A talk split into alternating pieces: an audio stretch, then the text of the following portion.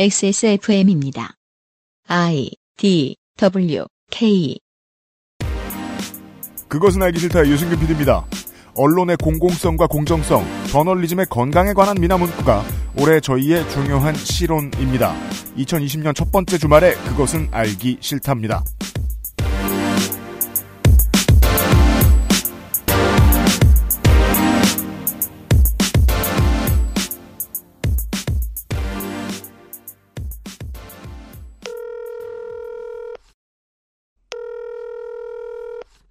윤세민 에디터가 앉아 있어요? 서 있어요? 알 수가 없네. 아, 컴퓨터 앞에 앉아 있습니다. 앉아 있고요. 349회 토요일, 아, 일요일 순서, 그것은 알기 싫다를 시작하도록 하겠습니다.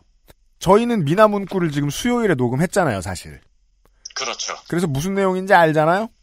네. 이게 신기하죠? 그, 김미나 아저씨하고 저는, 어, 의견이 다른 부분이 많음에도, 종종 그냥 방송을 맞춰서 쿵짝을 해요. 다른 분이 없는, 없어 보이기도 합니다. 그렇게 만들려고 애를 쓰고 있죠. 네. 왜냐하면 정말 반대쪽에 있는 견해들도요. 상대방의 견해를 꺾어야겠다는 의지가 아니라 합의를 해보겠다라는 의지로 붙으면 맞는 의견들을 찾아낼 수 있거든요.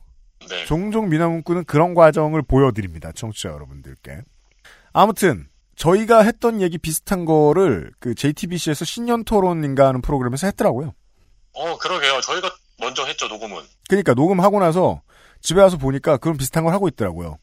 아우 뭐저 확실히 그 출연자 중 어떤 분은 어, 늦은 나이지만 레슬링을 배우는 게 맞다. 이런 생각이 들. 예, 악역 마이크 워크는 그렇게 하는 것이다. 이런 네. 생각이 좀 들었는데 여튼 그 재밌었던 게 저희들이 고민 잠시 후에 들으실 미나문구를 통해서 고민했던 문제들도 많이 나오더라고요. 뉴미디어와 legacy 미디어의 관계의 문제 혹은 legacy 미디어의 적응의 문제 그리고 만약에 그 신년 토론 프로그램을 보셨다면요. 거기에 더해서 우리는 legacy 미디어든 새로운 미디어든 노동자들의 노동 환경의 문제에 대해서 조금 더 고민을 했습니다. 노동 환경의 quality가 좋으면 못했을 때 욕을 펑펑 먹어도 조금 더 괜찮거든요. 음, 네. 욕을 펑펑 먹는 건 무조건 나쁩니다만 조금 더 괜찮거든요. 평가의 잣대에 올려놓으려면 밥을 잘 먹여야 될 거 아니에요? 잠을 잘 재우고요. 아, 밥과 잠에는 복지, 시간 이런 것들도 많이 들어 있습니다. 그런 대전제에 대한 이야기들을 나눴고요. 꽤 오랫동안 떠들었는데도 불구하고 대전제밖에 안 나온 것 같아서 좀 서운하기도 합니다. 언론이 나아갈 길에 대한 고민들은 김민아 아저씨하고든 누구하고든 올해 좀 여러 번 해보려고 생각을 하고 있습니다. 잠시 후에 시작할게요. 그것은 알기 싫다는 대한민국 1호 반값 생리대 29데이즈 제주과일의 가장 달콤한 순간 프로넥 한 번만 써본 사람은 없는 빅그린 프리미엄 헤어케어 18 어른들의 동반자 아름다운 재단에서 도와주고 있습니다. 아, 맨날 똑같은 반찬. 흠, 내일 또 뭐 먹지? 걱정 없이 도시락 몰. 세상 많은 도시락을 한눈에 비교하고 베스트 랭킹으로 실패 없는 선택까지. 매일매일 다양한 나를 위한 도시락. 지금 바로 도시락몰과 함께하세요. 세상의 모든 도시락, 도시락몰. 원적에선 복합 건조로 만들어낸 과일 그 이상의 맛. 오감 만족 과일 스낵 푸르넥. 수면 감촉 커버로 더욱 부드럽게 다이아몬드형 몰딩으로 새는 걱정도 덜어주고 울트라 슬림으로 더욱 편하게 3D올 흡수로 피부에 닿는 면적도 줄여주는 대형 생리대도 이젠 29days 세상의 반을 위한 반값 29days 어, 29데이즈가 무슨 말씀을 해주신 건 없는데 저희들이 갑자기 해드릴 말씀이 좀 생겨가지고요. 네, 서울 모처의 주민센터에서 전화 한 통을 받았다고 합니다. 유면상 PD가요. 그렇습니다. 꽤 오래전부터 어떤 분이 액세스몰에서 29데이지를 구매해서 기부를 해주고 계시다고 합니다. 액세스몰에서 구매하신 29데이즈를 기부해 주시고 계시는 분이 있다라고 기부하신 분이 스웩을 하신 게 아니라 주민센터에서 어떻게 알고 저희에게 알려주셨습니다. 아, 공무원님 고마워요. 네, 그 훈훈한 소식에 어, 유명상 PD님이 공무원님과 열심히 전화 통화를 했다는 소식입니다. 감사드립니다. 네. 어, 아시는 분들은 아시겠지만 29 데이즈는 사회적 기업을 추구하고 있습니다. 제가 좀 더 착해요. 왜 바꿔 읽어? 유면상 PD는 에, 29 데이즈는 사회적 기업이고 싶어 합니다. 이렇게 써놨죠. 왜냐하면 사회적 기업 노릇을 잘해보려고 되게 애쓰는데 번번이 잘 안 되거든요. 제가 알아요. 아, 그렇죠. 그렇기 때문에 고객 한 분이 구매할 때마다 하루치의 생리대를 기부하고 있습니다. 이건 꾸준히 처음부터 창사 당시부터 해오던 일입니다. 어차피 청취자 여러분들이 이걸 유로, 유료로 그냥 구매하시는 거잖아요. 제값 주시고 사면 그렇죠. 사신 만큼 어딘가에 기부를 할 물량을 확보합니다.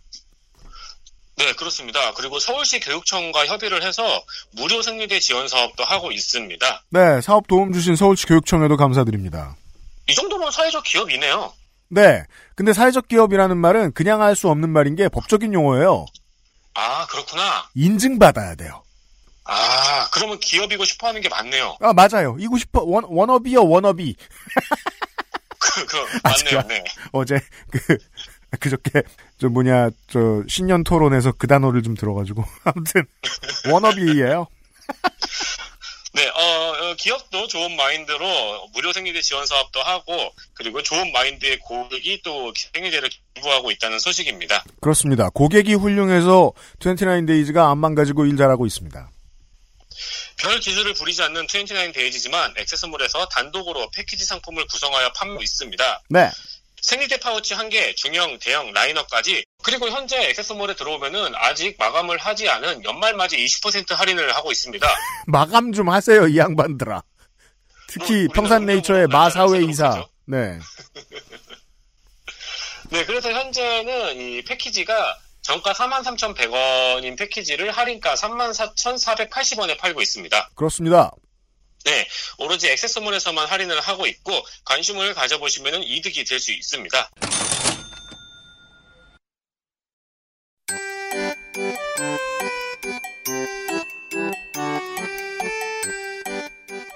양산형 시사평론 민화문구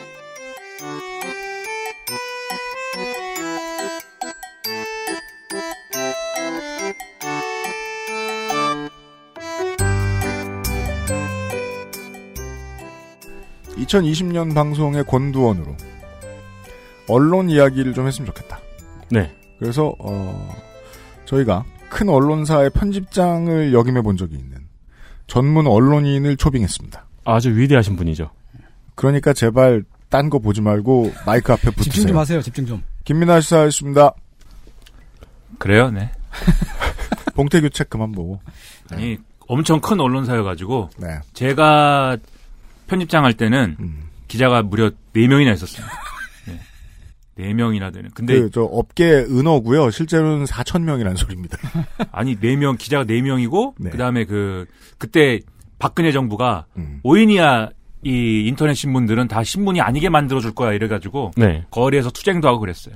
아니 그 거대 회사도 그때 더 덜덜 떨고 있었단 말이에요. 거대는 XSFM도 떨고 있었는데. 그때 알게 된 수많은 이제 신문들, 인터넷 신문들, 뉴스민, 대구 경북의 민중언론 뉴스민, 네. 네.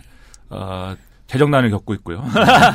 네, 무슨 뭐 수의사 신문 뭐 그 이름도 잊어버렸네 이제. 네. 그 무슨 뭐 아주 온갖 인터넷 신문들이 다 있어요. 음. 그런 데 중에 하나 하나를 제가 했고 제 바로 전에 그때 편집장이 지금 한겨레에 있는 김완 기자였습니다. 네. 아 그리고- 그래요. 네.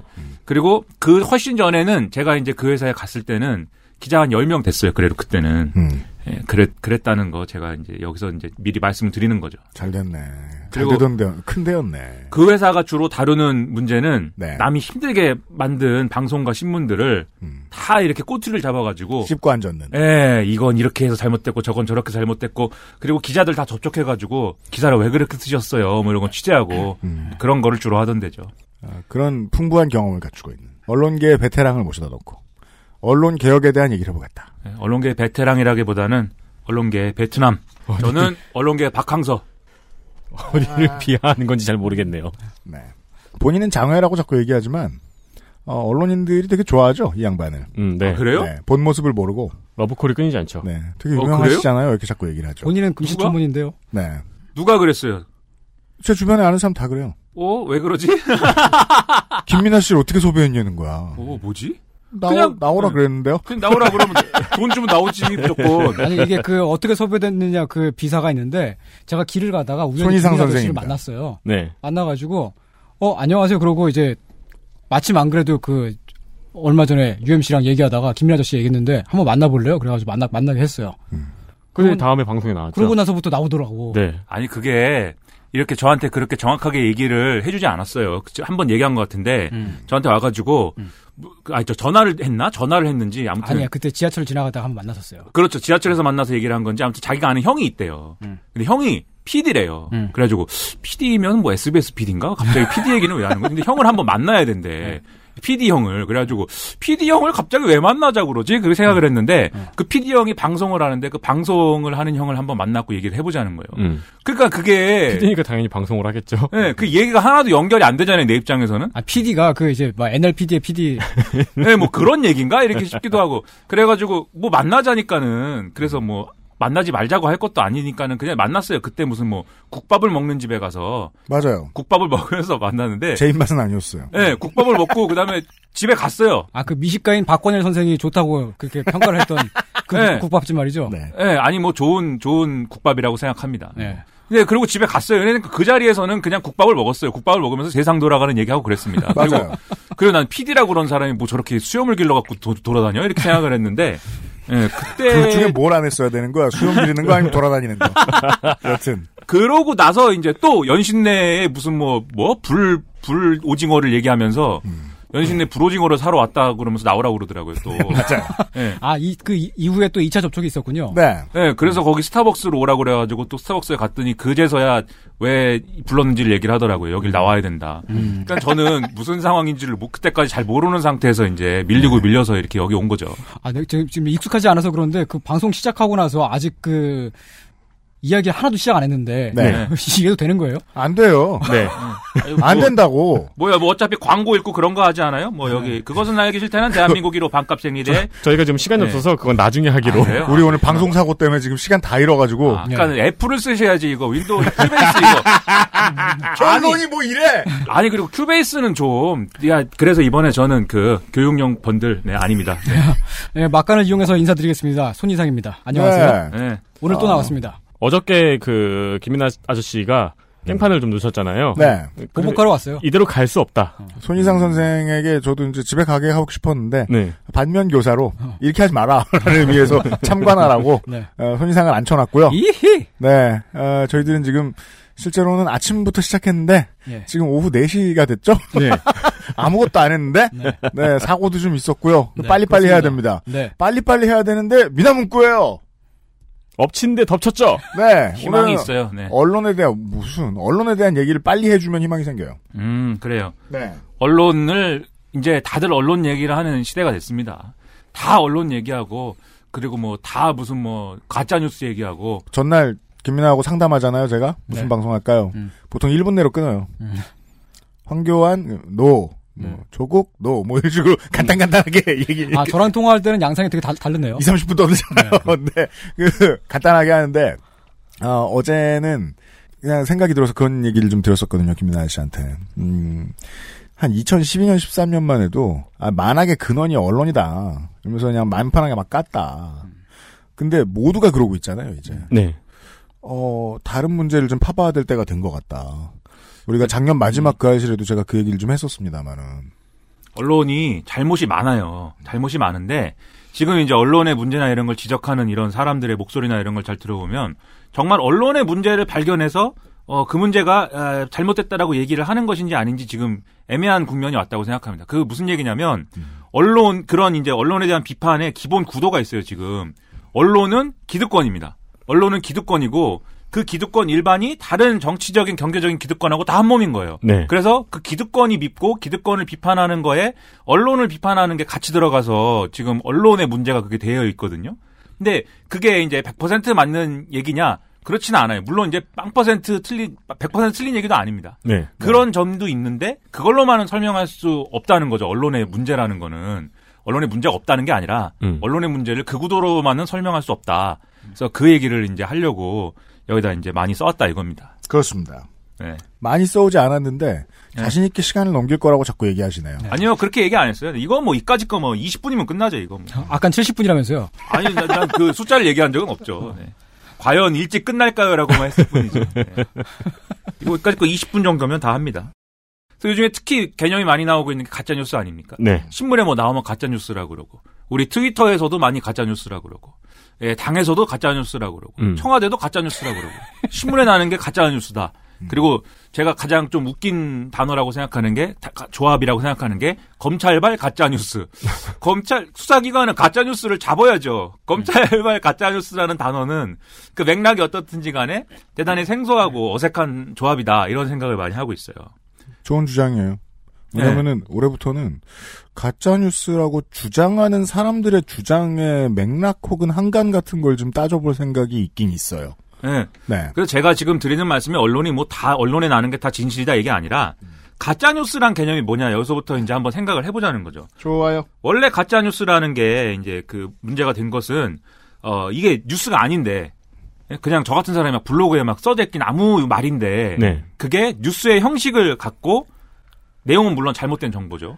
뉴스의 형식을 갖고 굉장히 그 많이 전파되고 그게 영향력을 갖고 이런 게 이제 가짜 뉴스라는 개념이지 않습니까? 뭐 최근에는 그런 블로그의 글이 아니고 이제 뉴스 데스크 같은데 앉아서 이야기하는 유튜브 방송. 그렇죠. 음. 그게 엄밀히 말하면 뉴스가 아니에요, 그러니까. 그렇죠. 뉴스가 아닌데 잘못된 정보가 뉴스에 외양을 해서 굉장히 그것 때문에 더 효율적으로 퍼지고 신뢰도를 갖게 되는 그런 현상을 말하는 거죠. 네. 그럼 이제 그 잘못된 정보를 굳이 뉴스로 포장해서 유포를 많이 시켜가지고 뭐 이렇게 하고 싶은 사람의 의도는 뭐냐라고 봤을 때는 두 가지 의도가 배경에 있습니다. 보통은 정치적인 어떤 이해관계가 있거나 음. 경제적인 뭐가 있거나 그죠? 그래서 그 지난번에 이 최초의 사실 이 최근 들어 최초의 가짜 뉴스다 이렇게 된 것도 어디 중동에 사는 어떤 애가 돈을 벌려고 잘못된 어떤 정보를 뉴스의 형식으로 포장해서 유포한 게 사실은 최초의 어떤 가짜 뉴스잖아요. 최근 들어 문제가 된. 네. 물론 이제 이게 트럼프 대통령의 개념으로 가면 뭐 뉴욕 타임스나 네, 워싱턴 포스트나 무슨 뭐 CNN 이런 게 fake news지만 거긴 사명이 가짜 뉴스가 됐어요. 트럼프에 의해서. 예, 그리고 이게 각, 각 언론사마다 별명을 다르게 붙였습니다. 망해가는 뉴욕 타임스, 뭐 이런 식으로. 예. 그래가지고, 그런 건데, 배경에 이제 그런 게 있다는 거죠. 그래서 제가 말씀드리는 거는 가짜 뉴스와 언론의 무슨 뭐 그런 게 다르다라는 얘기가 아니라, 근데 이게 근본적인 메커니즘은 똑같아요. 근데 다만 개념적으로는 다를 수 있다는 거죠. 그래서 가짜 뉴스는 그런 거고, 지금 우리가 항상 이제 검찰발 가짜 뉴스다, 뭐 언론의 문제다 하고 얘기를 하는 거는 가짜 뉴스라기보다는 의도된 오보의 문제일 수가 있다라는 겁니다. 즉, 그렇죠. 언론의 언론의 이 규정된 개념 안에서 생기는 아, 의도적으로 만들어지는 어떤 오보들, 음. 어떤 진실이 아닌 어떤 보도들 네. 이게 문제라는 것이고 그리고 이것을 이루는 이것을 만들어내는 근본적인 메커니즘은 마찬가지로 그 배경의 정치와 경제가에 문제가 있다는 점에서 사실은 가짜 뉴스하고 메커니즘이 비슷한 측면이 있는 거죠. 그래서 이 두 가지 문제를 구분을 하고 뭐가 비슷하고 뭐가 다른지를 먼저 생각을 해야 됩니다. 그 제가 김민아의 원고를 어제 새벽에 이렇게 읽고 있다가 그 고민을 하게 되는 거예요. 맞아요. 그 트럼프의 고도의 책략인 듯 보이는 무신경한 단어로서의 가짜 뉴스를 생각해 보면 그냥 사람들은 화가 났을 때 야 이 나쁜 놈아 땡땡땡아 네. 라고 말하는 것처럼 가짜 뉴스라는 단어를 던져요. 욕이죠. 네. 근데 이게 어떤 저널리즘의 의지에서부터 시작했다면 그 가짜 뉴스라는 단어는 너무 멀어요. 이 저널리즘의 행위 혹은 그 결과를 분석해 주기에는. 그래서 거기에서 여기까지 이 긴 점을, 긴 선을 이어나가는데 첫 번째 해석으로 좋은 거는 의도된 오보가 가장 맞는 말인 것 같다는 생각은 들었어요. 그러니까 이게 욕이라고 하셨으니까 예를 들면 제가 너무 락커여서 예? 힙합들을 무시하고 싶다. 그 종종 그렇죠. 예, 라고 생각할 때 힙합들을 들어 야, 이 UMC야 이렇게 얘기하면 그건 가짜 뉴스죠. UMC야 이렇게 얘기하면서 네. 네. 그뭐너왜 어? 라임은 왜 필요 없어 한국말에 이렇게 얘기를 하고 네. 아, 검색하지 마, 나에 대해서! 그게 가짜 뉴스의 기원이야! 이 힙질이들이 나를 깔려다가 가짜 뉴스를 처음 만든 거야! 이 CNN 놈들아! 어, 자신 있으면 쇼미더머니에 출전해봐 뭐 이렇게 얘기하고 예. 한국 힙합 망해라 이렇게 하고 뭐 그런 거죠 이게 그래서 이제 그러면 이제 우리가 이 문제를 그러면 본격적으로 다뤄보기 위해서는 그럼 언론의 틀 안에서 그걸 한번 얘기를 해보자 의도된 오보라는 것을 그렇습니다. 그래서 그러면 제가 이제 모든 사람이 아는 얘기부터 그래서 시작을 하는 거죠. 언론이 그러면 뭘 어떻게 보도를 해야 되는가의 문제를 먼저 짚어야 의도된 오보가 뭐냐를 알 수가 있습니다. 네. 이렇게 먼 데부터 시작을 안 해요, 사람들이. 아 그래요? 저도 어제 많이 고민하던 게 그거였거든요. 왜냐면, 구글은 지금 열심히 실험을 하고 있지만, 결국 저널리즘의 영역은 사람의 영역 그러니까 저 이게 사람 영역이라는 게 뭐냐면 heart and soul의 영역이라고 생각해요. 음. 사람이 감정적으로 어디 치우치는 게 있어야 저널리즘의 방향이 결정되거든요. 내가 어떻게 보도를 해야 되겠다. 내가 어떻게 취재를 하고 뭘 더 알아봐야겠다는 건 사람의 감이 감에 의한 게 좀 커요. 지성으로만 할 수 있으면 그건 저널리즘이 아니라고 생각하거든요. 네. 소울이 있어야죠. 그 사람에서 출발하는 게 좋을 것 같아요. 그 직업을 가진 사람이 어떤 마음으로 무엇을 어떻게. 그 직업은 제가 가지지 않았기 때문에 지금 네, 잘 모르고 자꾸 부정하고 네, 있어요. 가졌었는데 거대 가짜 뉴스 기업의 편집장이었으면서. 망해가는 네? 가짜 뉴스에 우리는 지금 한참 저 역세권 바깥으로 나간다는데 거기는 완전 역에서 1분 거리 알짜배기 사무실에 있었거든 그 회사는. 네, 여기 마포역 옆에 아니 근데 여기처럼 이렇게 view가 좋지는 않았어요. view가 뭔 상관이에요? 네, 이렇게 한강 딱 보이고 이런 데가 아니었다고요. view가 뭔 상관이야. 저널리스트에게. 네, 이게 뭐 어, 언론은 그럼 무엇을 어떻게 보도해야 되냐의 기준을 얘기한다면 보통 두 가지 얘기합니다. 첫 번째는 공공성이죠. 네. 언론이 뭘 보도하는 거, 그 왜 보도하는 거냐라고 얘기할 때는 어떤 공적 가치를 추구하기 위해서 보도한다는 거죠. 예를 들면 제가 집에서 뭐 오늘 편의점 도시락을 먹었다든지 음. 뭐 그런 거 뉴스가 될 필요가 없지 않습니까? 물론 뭐 옛날에는 그런 뉴스도 있더라고요. 아 그래요? 제가 편의점 도시락 먹은 게 뉴스 아니요, 뭐 누구네 집 개가 강아지를 일곱 마리 낳았다. 지역 신문의 경우에는 그런 그 그런 중요한 정보예요. 종종 있죠. 네. 그게 뭐 지역 커뮤니티에서는 어떤 공적 가치를 가질 수도 있어요. 그렇습니다. 왜냐면 그렇기 때문에 이제 있는 거죠. 예, 그 지역 신문이다라고 할 때 예를 들면은 제가 이제 그 어 뭐 아니 특정 지역을 얘기하면 뭐하고 어느, 동네에 그 동네에 이제 사람들이 서로 알고 살아야 되고 그런 네. 공동체를 유지하는 어떤 그런 역할을 하는 언론이다라고 네, 할 소식지. 때는 예, 뭐그 집집 집집마다 사정이나 이런 것들을 서로 알아야 되니까 뭐 그런 걸 보도하는 게 공적 가치를 추구하는 거일 수 있습니다. 네. 근데 제가 얘기하는 거는 이제 어떤 메이저 언론, 네. 뭐 중앙 언론 뭐 이런 걸 얘기하는 거죠. 공중파 이런 데서 저의 뭐 점심 식사 메뉴 이런 거를 보도할 필요는 없는 거잖아요. 그죠? 네. 어떤 사회 공적 가치를 위한 보도를 하는 것이지. 그리고 결정적으로 예를 들면 이제 그 회사의 어떤 이해관계. 그래서 예를 들면 아 뭐 이이 회사에서 이 이걸 보도를 하면 어, 광고를 얼마를 주기로 했으니까 어, 이- 이거에 맞춰서 보도를 해야겠다. 뭐 이런 거라든지 아니면 또 어, 어떤 정치 세력이 뭐 이득을 얻게 하기 위해서는 내가 이걸 이렇게 보, 이 아이템을 이렇게 보도해야겠다라든지 이런 의도가 아니라 사회의 공적 가치를 추구하는 차원에서 보도를 해야 된다. 이게 이제 공공성이라는 거죠.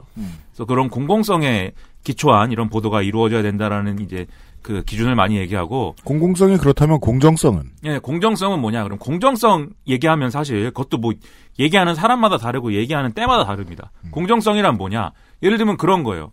방송 뉴스에 여당이 한 뭐 5분 나왔다. 그러면 야당은 그래도 한 4분에서 3분 정도는 나와야 되지 않느냐.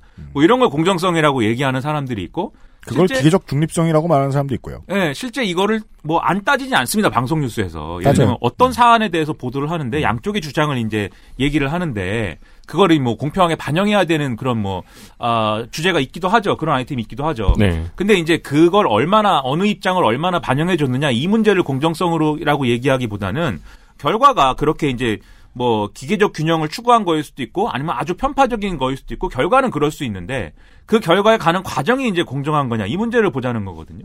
그래서 예를 들면은 제가 UMC의 과거 네? 그 예, 힙합쟁이일 때의 무슨 뭐 가짜 뉴스. 예, 이런 것들을 취재하고자 한다라고 하면서 네. UMC 말을 한 마디도 안 들어보고 그렇죠. 어, 나무 위키에 있는 거다 죄벽갖고 뭐 기사를 썼다. 네. 예, 그러면 이것은 이제 결론에 이르는 과정이 그 나무 위키에 있는 게 다 진실이다 할지라도 음. 다 진실이다 할지라도 결론에 이르는 과정이 공정하지 않았던 거죠. 그죠? 근데 제가 UMC 말도 들어보고 주변에 그 UMC와 왼수 졌던 힙합 하는 분들의 얘기도 다 들어보고 이렇게 다 종합을 해서 아 정말 아, 나무 위키 말이 맞다 이렇게 해서 기사를 똑같이 썼다면 그것은 예. 그것은 아주 공정성, 공정을 기한 그런 이제 기사가 되는 거죠. 그래서 결과가 똑같더라도. 맞아요. 예. 네. 그걸 추구하라는 게 공정성을 추구 하라는 거죠. 이게 그러면은 이게 되려면 어떤 정파적 이해관계 또는 어, 어떤 경제적 이해관계 이런 걸 따지지 않고 사건을 그 사건 그 자체로 보고 어 사건의 그 자체로 저 에, 뭐야 어, 들어갈 때만 이게 가능합니다. 공정성이 추구라는 것은. 네. 그래서 공정성을 추구하려면 저널리즘이 사건으로 돌아가야 이제 가능한 거죠. 공정성 추구의 원칙을 진심으로 잘 지키다 보면 저널리스트의 직업을 영위하는 삶은 되게 정말 신나고 경이로운 모험의 연속이게 될 수밖에 없을 거예요. 자기가 믿었던 가치를 자꾸 깨는 경험을 하게 될 테니까. 그렇겠죠. 네. 예. 유병헌 아들이 치킨 시켜 먹고 그런 것도 취재해서 보도하고. 다시 다른 다른 예. 또 뭐가 있을까요? 모르겠다. 하여간 그런 사례는 이제 그 공공성에서 많이 벗어났네요.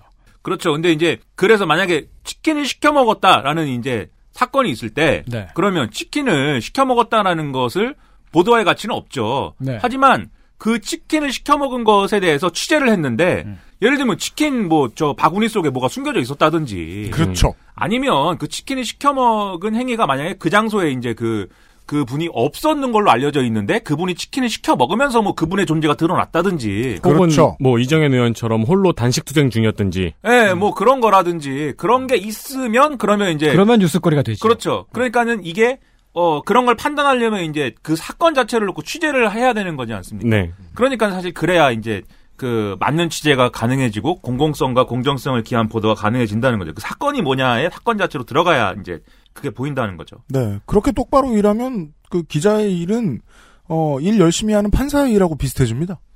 그리고 과로사일 거야 아마. 네. 너무 힘들어요. 어, 중요한 주제입니다. 과로사 할 거예요. 음. 과로사하고 우리는 장례식에 많이 가야 됩니다. 네. 지난주에 이어 같은 얘기로 시작하게 작년 마지막 에피소드하고 같은 주제로 시작하게 되네요. 그게 뭔데요, 그게 작년 마지막 에피소드 그거 아니에요? 아, 기자들이? 근데 네. 이제 왜냐면은 그 이제 뷰티 공단의 노동자들하고 기자님? 예, 성 기자님도 이제 연령대가 비슷하고 이제 경험해 오신 게 비슷하다 보니까 노동자로서의 저널리스트의 입장을 한번 얘기를 들어봤거든요. 네. 근데 일단 뭐 포털 해체제도 그렇고 음, 지금 그 회사들의 수익 구조도 그렇고 젊은 기자들이 과로하지 않으면 떠받칠 수 없는 상황. 그렇죠. 이라는 게 문제라는 거예요. 네. 근데 과로를 많이 해야 되면 필연적으로 퀄리티는 떨어지거든요. 그렇죠. 네. 그리고 그들이 과로를 하면서 타인의 과로 문제를 다루고 있으니까. 그니까 말이에요. 네, 말이 안 되죠. 음. 여튼 말도 안 되는. 근데 원래 헬조선은 말이 안 되고. 그 공정성을 저널리스트가 공정성을 추구하고 싶으면 노동권 침해의 가능성은 높습니다. 언론사가 돈이 많아야 되고 기자를 엄청 많이 뽑아야 되고 뭐 하여튼 그런데 음. 그래 그런데 이제 이 두 가지만 갖고 그러면 우리가 이 언론 생태계라는 것을 바람직하게 만들어갈 수 있는 거냐? 근데 제 생각엔 그렇지가 않습니다. 이 두 가지를 왜냐하면 공정성과 공공성이라는 가치를 어느 한 주체가 완벽하게 구현할 수가 없기 때문이에요. 100%의 100점짜리 공정성, 100점짜리 공공성을 완벽하게 할 수가 없습니다. 지금 얘기했듯이 뭐 과로사의 문제도 있겠지만 제가 볼 때 더 근본적으로 우리는 뭐 진실을 뭐 실체적인 진실을 보통 알 수가 없어요. 그 기사를 만약에 그 보는 입장에서는 기사를 읽으면서 아 이것은 실체적 진실과 거리가 있는 것 같아 이렇게 생각할 수 있겠지만 취재를 하는 입장에서 뭐 어떻게 압니까? 이게 뭐 셜록 홈즈가 예를 들면 범인을 잡는 문제면 범인이 분명히 있겠지. 범인이 이- 있어서 그 범인을 잡으면 되는 문제일 수 있는데 그게 아니잖아요. 세상사라는 게. 네. 범인이 누군지 불분명한 문제도 있고 범인이 두 명 이상인 문제도 있고 심지어 그 범인들끼리 서로 뭐 범인이라고 하는 문제도 있고 그리고 따지고 보니까 둘 다 범인인 것도 있고 그렇게 굉장히 진실이라는 거는 뭐 굉장히 손에 닿지 않는 멀리 있는 것이기 때문에 그리고 그 진실을 완벽히 규명하지 않으면 그러면 어 언론이 이제 기사 한 줄 쓰지 말아야 된다 뭐 이렇게 하는 것도 언론의 역할이 어 제한되는 것이기 때문에 뭘 할 수밖에 없어요 언론은 그 불분명한 진실 안에서도 네. 그래서 이게 얼마나 이제 그 완벽한 어떤 취재, 완벽한 보도이냐 이걸 따지는 것도 중요하지만 그만큼 또 중요한 게 얼만큼 거기 완벽한 진실을 보도하는데 다가가기 위해서 어떻게 노력하고 있냐 이걸 따져야 됩니다. 정말 정말 잘했으면 80%짜리 나올 거라고 생각합니다. 그렇죠. 그 사람들 사는 세상인데 100% 공정한 진실이 세상에 어디 있어요? 어느 면에서 봐도 다 완벽하고 하나님도 안 그런데. 그래서 그냥 근처로 가는 거죠. 그렇죠. 예, 저그 실험실의 명언이죠. 완벽은 없다. 따라갈 뿐. 저그 실험실이요? 네. 스타크래프트요. two. 그게 뭐 왜 나와요 그게? 아바투르. 그, 저, 저 어떤 예. 잡은 생명체들을 이렇게 분해하고 합치고 이러면서 어. 유전자를 만드는 실험실의 과학자예요. 적은데. 그 계속 그런 철학적인 얘기를 해요. 걔는 젤라가 아니에요 젤라가? 젤라간 프로토스고요. 근데 그 아. 이제 젤라가도 끌어대다가 끔찍한 혼종을 만드는 네. 주요 역할을 하는 네. 과학자죠. 어. 이런 명언을 남겨요. 완벽이라는 것은 없음. 따라갈 뿐. 음, 내가 제일 젤라가. 젤라가 놈들 용서받지 못할 놈들. 네. 저도 젤라가 만든 산물일 수 있습니다. 혼종인지는 모르겠지만 이렇게 오래 또 딴소리하면 끔찍합니다. 끔찍한 혼종으로 내가 네. 공정성은 100% 담보될 수 없습니다. 따라갈 뿐. 네, 그 공공성도 마찬가지고요. 음. XSFM입니다.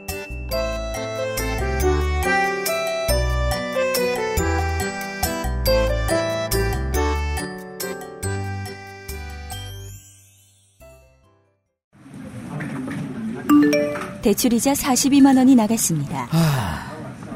관리비 23만 원이 나갔습니다. 아, 가슴이 카드 대금 147만 원이 나갔습니다. 다 가져가라 다. 당신의 머리카락이 원형으로 800모 나갔습니다.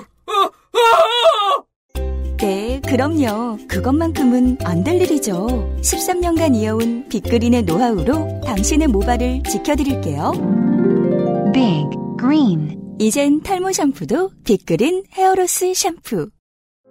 아름다운 재단은 18 어른의 건강한 자립을 응원합니다. 아름다운 재단 18 어른 캠페인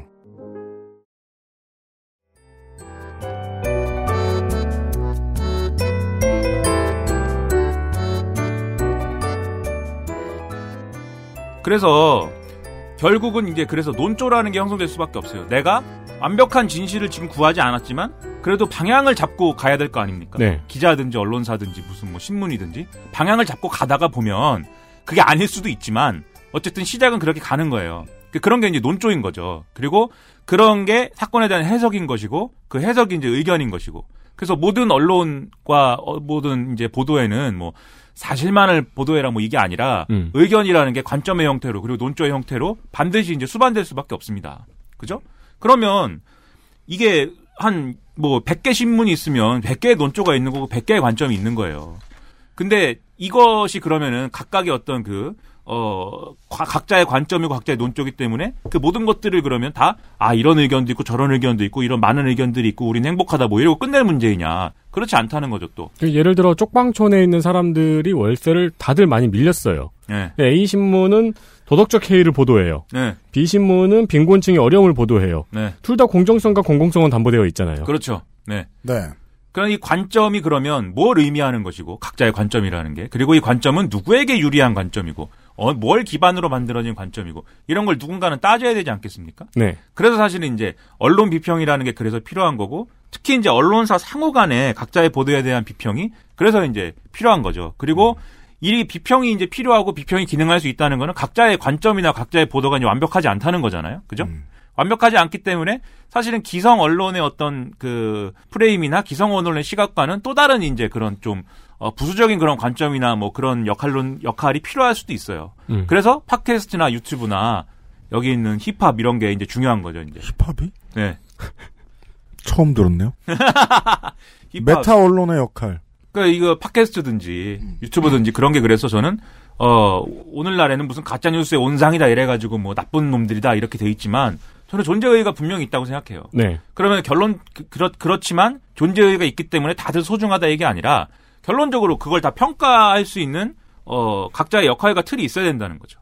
그래서 어 각자가 네, 남의 보도와 남의 신문 기사와 또 남의 팟캐스트에서 발언에 대해서 각자가 서로 검증하고 서로 그것을 따지고 서로 논쟁하고 이런 생태계가 조성이 돼야 된다는 겁니다. 언론 비평의 생태계가. 음, 음. 근데 과거에는 이게 잠깐 있었던 때가 있었어요. 뭐 참여정부 시기에를 전후해서 공중파 방송에서 처음에는 이제 시청자 옴부즈맨 뭐 이런 프로그램으로 운영을 했었는데 시작을 했다가 예. 저널리즘 비평 프로그램이 들어가죠. 왜냐면 이제 90년대 후반이 되면 막 안티조선 운동 나오고 막 그 기성 그렇습니다. 언론이 뭐 나쁘다 이런 게 나오기 때문에 네. 돌발 영상. 돌발, 영상, 돌발 영상은 이제 재밌는 네. 영상, 네, 네. YTN. 뚜두두두두둑 이렇게 하고 네. 와 똑같다. 그리고 뚜두둑 띄었구나 그게. 은은하게 계속 뒤에서 BGM 깔리잖아요. 그렇죠. 뻔뻔뻔뻔. 뭐 이러면서 KBS의 미디어 무슨 뭐 이런 프로그램. 네, 뭐 미디어 잘 전망대 뭐것 이런. 거가 있고 네. 그다음에 MBC에는 아예 이미 이제 미디어 비평이었고 네네 네. 맞아요. 거기 그 미디어 비평을 보면 보수 언론들이 사실을 얼마나 다양한 방식으로 왜곡하고 있는지 음. 그리고 그렇게 왜곡하는 이유는 뭐를 이제 하기 위해서인지 음. 그게 어떻게 잘못됐는지를 굉장히 조리 있게 설명하는 네. 예, 그런 프로그램이에요. 손석희 나와가지고 주장창 얘기를 합니다. 음. 그리고 그 신문 지명 같은 거 이렇게 뭐 맞아요. 보여주고, 보여주고. 그리고 이제 그 정치 상황이나 이런 거 영상으로 좀 보여주고 음. 그러면서 손석희가 멋있는 결론을 내리고 네. 거의 뭐 그것은 알 그것은 알고 싶다예요 아닌가? 그, 그것이 알고 싶다. 그것이 알고 싶다. 네. 뭐 아무튼 그런 건데 저는 그 프로그램은 굉장히 의미가 있다고 생각하거든요. 네. 아무튼 이제 그런 프로그램도 있었던 때가 있었어요. 근데 아 없어졌습니다. 없어졌습니다. 보수 정권 때 보수 정권 때 짓밟아 버렸습니다. 네. 다 폐지해 버렸어요. 메타 저널리즘의 잃어버린 9년이에요. 그, 그 프로그램들을 단계적으로 축소시키고 마지막에는 없애버렸는데 네. 왜냐하면 그런 프로그램들이 대개 이제 공중파에서 이제 이제 나왔는데 어 방송 장악을 했잖아요. 위대하신 이명박 대통령께서 어, 방송 장악을 하시고 방송 장악을 해서 보니까 그런 프로그램들이 있는데 맨 다루는 게 신문하고 권력하고 무슨 뭐 이렇게 손을 잡고 결탁한 얘기, 네. 뭐 정원 유착, 경원 유착 이런 걸 자꾸 보도를 하는 거예요. 근데 그런 정원 유착과 어떤 그런 그런 것이야말로 우리 보수 정권을 지탱하는 가장 중요한 어떤 핵심 고리인데 지금 내가 방송을 음? 다 장악하고 있는데 그런 방송에서 그런 문제를 얘기해야 되겠어요? 내가 지금부터 그걸 할 건데. 그러니까요. 해야 되는데. 예. 쟤네는 지금부터 쟤네는 계속 그걸 보도해 왔어.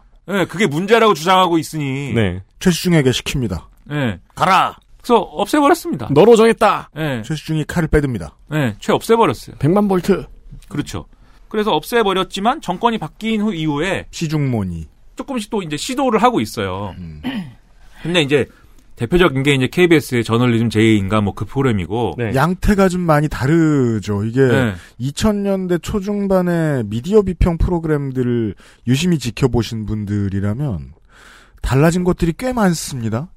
2012년부터 이제 뭐 가끔 이제 뭐 미디어에 대해 떠든답시고 이 얘기 저 얘기 하다 보면은 이제 잠시 후에 김연아 씨가 더 크게 많이 이야기하실 텐데 아 얘기하실 텐데 어 미디어가 좀 더 대중 친화적이 되면서 대중 매체들과 약간 DNA를 섞습니다. 그 상황에서 미디어 비평 프로그램들도 명맥이 끊겨 있다가 갑자기 대중적 요소를 팍팍 양념을 팍팍 쳐서 바뀌어 나와요. 네. 그게 이제 예능. 네. 이명박 정권에서 미디어 비평 프로그램을 없애놓으니까 나꼼수라는 거대한 후폭풍을 맞았잖아요. 네. 그러니까 여기에 둘 다 놀란 거죠. 이명- 정권도 놀랬지만 그전에 legacy media도 놀란 거죠. 그쵸. 네. 그리고 이렇게 얘기하면 좀 지금 이제 정권이 바뀌었지 않습니까? 지금 프로그램을 만드시는 분들은 이명박 정권 때는 다 일이 없었습니다. 아, 그렇죠. 예. 배제되셨기 때문에 노동 탄압 당하던 양반들이 많습니다. 예, 그분들이 이제 있다가 이제 주로 이제 낙검수도 듣고 음. 뭐 이런 그 자기들이 평소에 잘 접하지 않던 외부 세계를 많이 접했지 않겠어요? 네. 집에 있으면서 일이 없으니까. 예, 그리고 그런 걸 들으면서 왜냐하면 이게 회사에서 자기가 밀려난 것이고 그 다음에 그 회사에 이제 새롭게 등장한 주류들은 진짜 나쁜 사람들인 거잖아요. 음. 그 나의 세계관에서 네. 탄압받고 있는 나의 세계관에서 그 사람들이 방송을 만들었는데 아주 엉망진창의 방송을 만드는 거예요. 말도 안 되는 방송을 만듭니다. 그리고 그 중에는 뭐 좀 말이 되는 게 있었을 수도, 있- 있었을 수도 있는데 내 시각에서는 뭐 말이 안 됩니다 무조건. 음. 그러면 내가 이제 그러면 다시 이제 어, 왕의 귀환을 했잖아요. 왕귀 했잖아요 이제 정권이 바뀌어서 네. 왕귀를 했으면 내가 좋은 프로그램 만들어야 될 거 아니에요. 그 전에 사람들이 만든 프로그램과는 구별되는. 그래서 이게 그런 게 있었어요. MBC 같은 경우에 과거에 MBC 파업을 이럴 때 주요 논리가 MBC 뉴스가 망가지고 MBC가 완전히 지금 어, 지금 얘기하면 이제 적폐들이 몰려와서 방송 장악을 해서 아주 엉망진창인 뉴스를 만들고 그런 프로그램을 만들어서 국민들로부터 외면받고 있다. 시청률이 어, 아주 그냥 급전직하하고 그것 때문에 광고 펑크나고 아주 회사가 재정난에 빠지고 우리만 다시 복귀시켜주면 정말 좋은 프로그램 만들고 그 좋은 프로그램으로 국민들의 신뢰와 사랑을 다시 회복해가지고 광고 대박 나고 회사 재정난도 탈출한다. 2017년 말부터 MBC는 다시 좋은 친구라는 슬로건을 내걸었죠. 아 그래요? 네. aga- again 네. again good friend 음, 다시 만나서 좋은 친구 뭐 이런 식이었던 걸 nice to 기억해요. meet you 네. 다시 그 만나. 옛날 그, 예, 그 노래 있잖아요. 좋은 친구. 그렇죠. 아 그래요? 그런 노래까지 나왔어요? 아니, 노래는 제가 그 부른 거고요. 만나면 아. 좋은 친구였잖아요. 네. 그래서 제가 관계자님들 비웃었죠. 다시 안 만나주는데 무슨 일단 만나서. 근데 요즘은 뭐 어떤 경우에서는 많이 복구돼 가지고 MBC가. 아, 그렇죠. 뭐 인기로 말할 것 같으면. 아무튼지간에 그런 맥락에서 그럼 내가 프로그램을 만든다라고 했을 때는 그래서 기성의 어떤 프로그램과는 다른 문법 이런 거를 추구할 수밖에 없어요. 네. 아니 그리고- 뭐 낙검수만 있었던 건 아니고 또 썰전의 성공도 있었잖아요. 그렇죠. 그런 이제 다른 성공 사례. 네. 그리고 여기에 플러스 또 시대가 실제로 바뀌었습니다. 과거의 어떤 프로그램 구성이나 이런 것과는 구별되는 시대가 됐어요. 그 이- 저는 사실 파- 한참 파업을 하고 있을 때 MBC를 상당히 걱정했거든요. 어떤 점에서요? MBC가 이렇게 이제 그 파업의 성과로 복구가 돼도 음. MBC는 상당 기간 어렵다. 음. 왜냐하면 뉴스의 강점, MBC 뉴스의 강점은 원래 MBC는 KBS랑 다릅니다. KBS는 어쨌든 공영방송이고 그렇죠. 영국으로 치면 BBC인 거잖아요. 네. 그래서 그렇죠. 뭔가 정도를 가는 정통이다라는 방송의 이미지가 있다면 MBC는 사실 처음엔 공영방송이고 싶진 않았어요, 자기들이. 그게 뭐 막 뺏기고 이러면서 공영방송이 된 거잖아요. 네. 그랬기 때문에 약간 공영방송이고 싶진 않았는데 어쨌든 공영방송이 됐어. 근데 거기에 또 앞에 KBS가 있습니다. KBS와는 다른 무슨 역할을 해야 되잖아요. 네. 그래서 약간 실험적인 거, 약간 조금 더 뭐 대중적인 거, 뭐 안 좋은 말로 하면 좀 더 선정적인 거 이런 컬러였거든요 원래가. 네. 뉴스 영역에서는 그런 걸 누가 가져갔냐면 또 MBC 출신인 손석희 사장이 갖고 갔어요 JTBC로. JTBC가 지금 무슨 정통 뉴스다 이렇게 얘기하지만 사실 과거의 잣대로 보면 그렇지 않습니다. 그 MBC 하던 스타일이 비슷해요 JTBC가 원래. 그래서 그거는 뭐 뉴스는 JTBC고 거기에 약간 긴 호흡이 더해졌죠.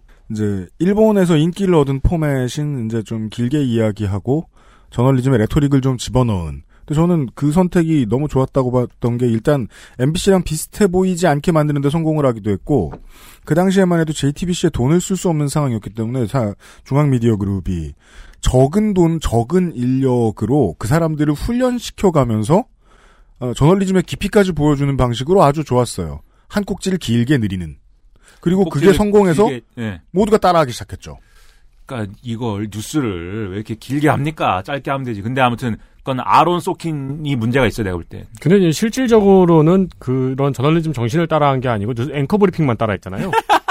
아, 이제- MBN, MBN. 아니, 난 솔직히 이젠 뭘 따라하는 건지 잘 모르겠는데. 저기 책상 디자인. 예, 아, 그래요? 네, 뒤에 LED.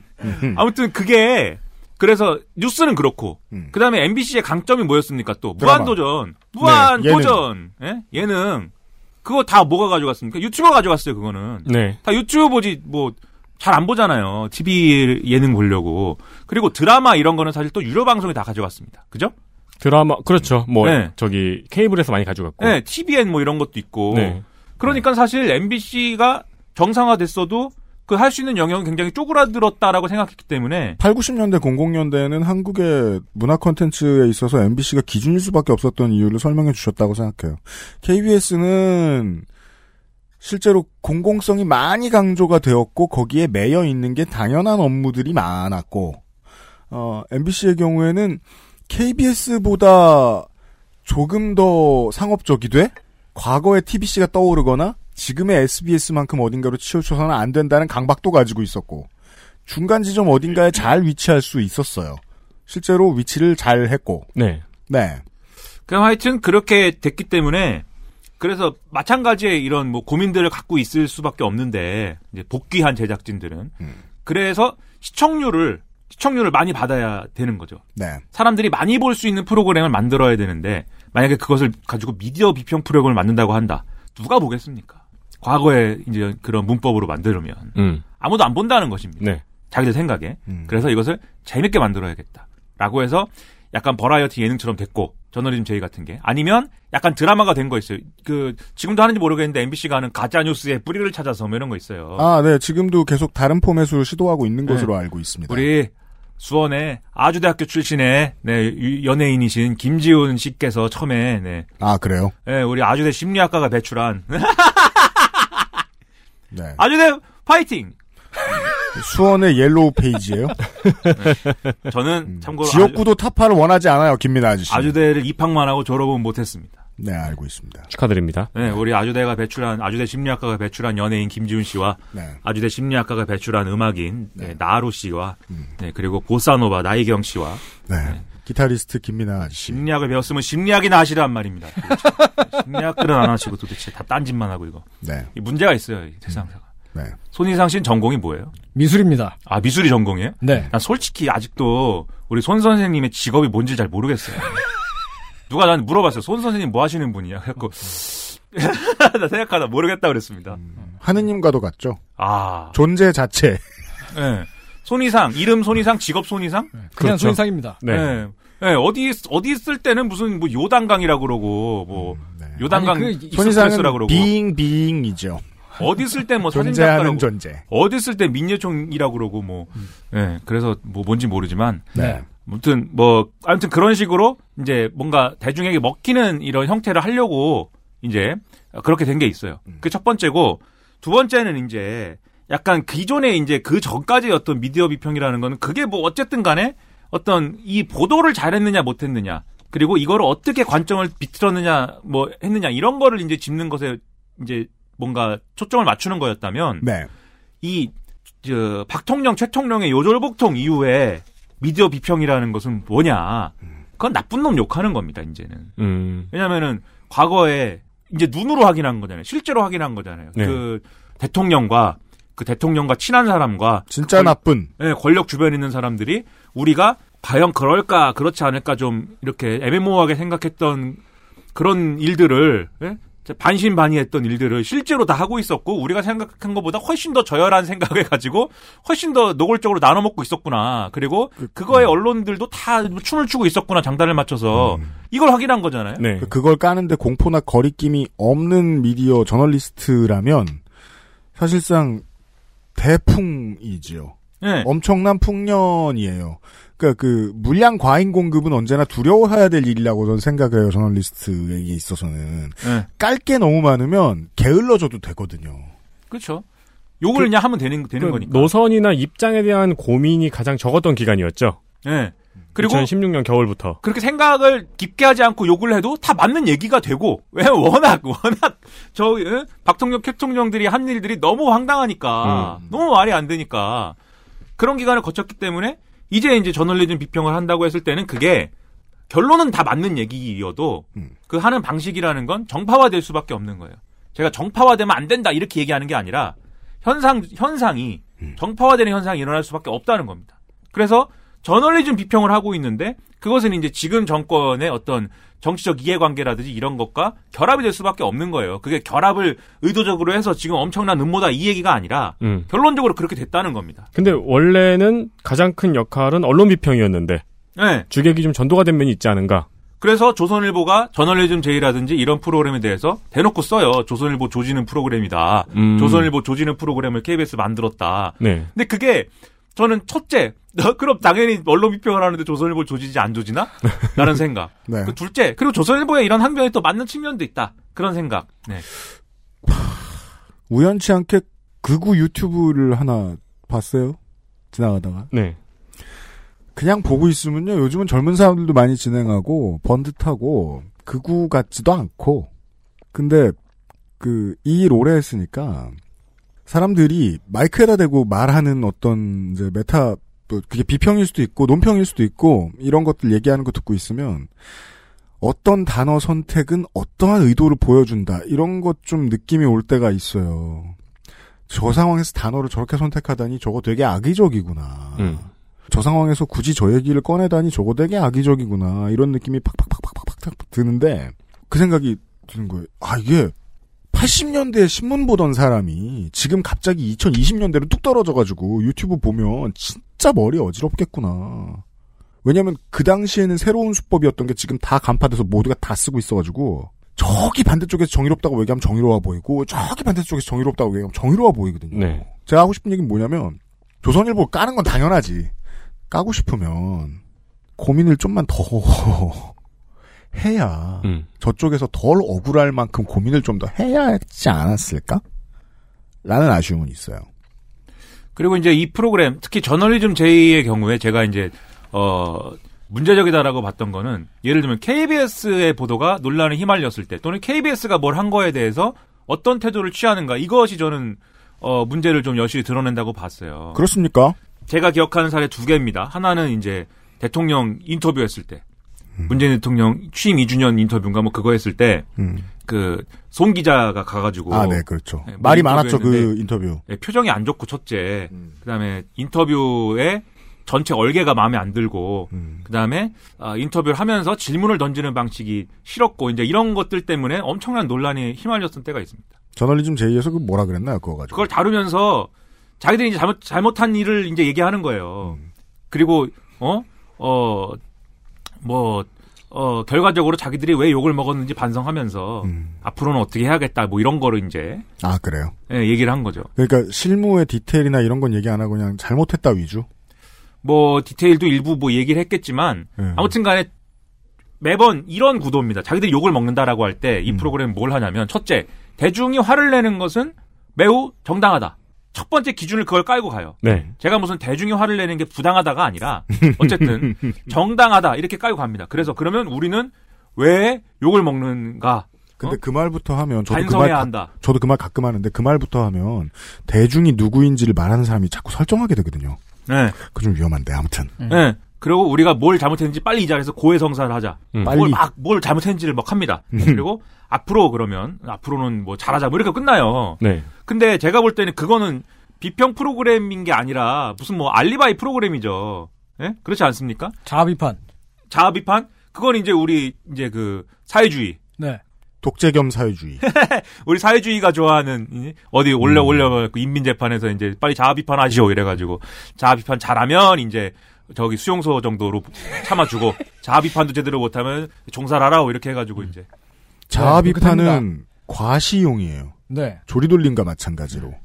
미디어 비평하고는 거리가 좀 있죠. 그래서 제가 볼 때 잘 하려면 이 비평을 잘 하려면 그러니까 미디어 비평의 방식으로 소화를 하려면 첫째 그 문제가 된 상황과 사건은 뭐다 예, 뭐다 이거를 규정하고 설명해 줘야 되고요. 네. 그 다음에 두 번째, 그것은 그렇게 될 수밖에 없었던 어떤 이유가 있었는지, 그걸 설명해 줘야 되고요. 왜냐면, 그걸 설명 안 하면 굿캅 배드캅이 되는데요. 예, 굿캅 배드캅 전략의 요체는 굿캅도 배드캅도 진실을 말하지 않는다는 겁니다. 그렇죠. 자세히 얘기해 주지 않아요. 그렇죠.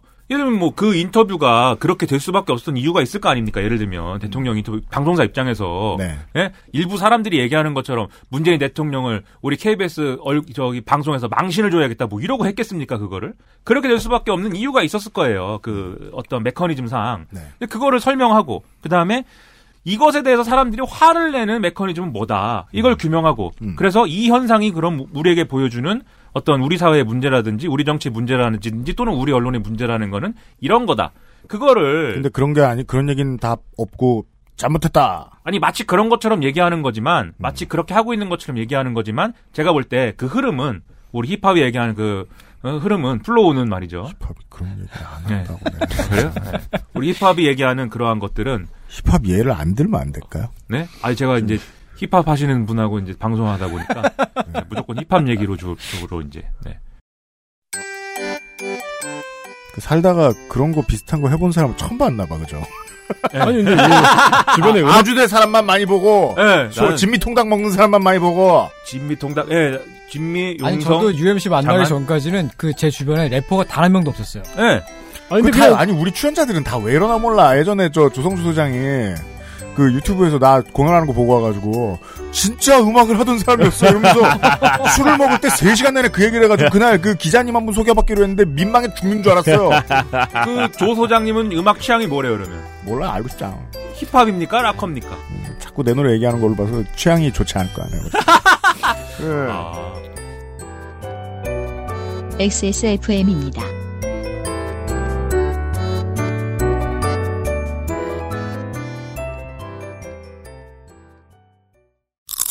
맛있다 소리까지 맛있다. 색상까지. 향기까지 식감까지. 포장만 뜯으면 과일 그 이상의 맛 오감 만족 과일 스낵 푸르넥 건강기능식품 광고입니다. 식사 조절, 운동, 수분 섭취, 그리고 비움 친구 디메이트. 평산네이처.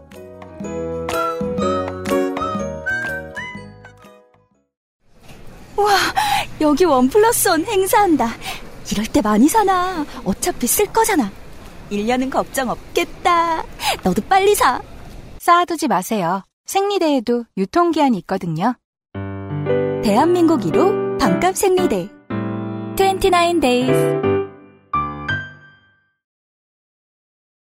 아, 그, 좀 더 이게, 아예 이렇게 해봤으면 좋았을 것 같기도 해요. 그냥 우리가 막 그, 저널리즘 제2 막 본편을 틀어놓고, 여기서 이렇게 하면 안 됐다고. 음.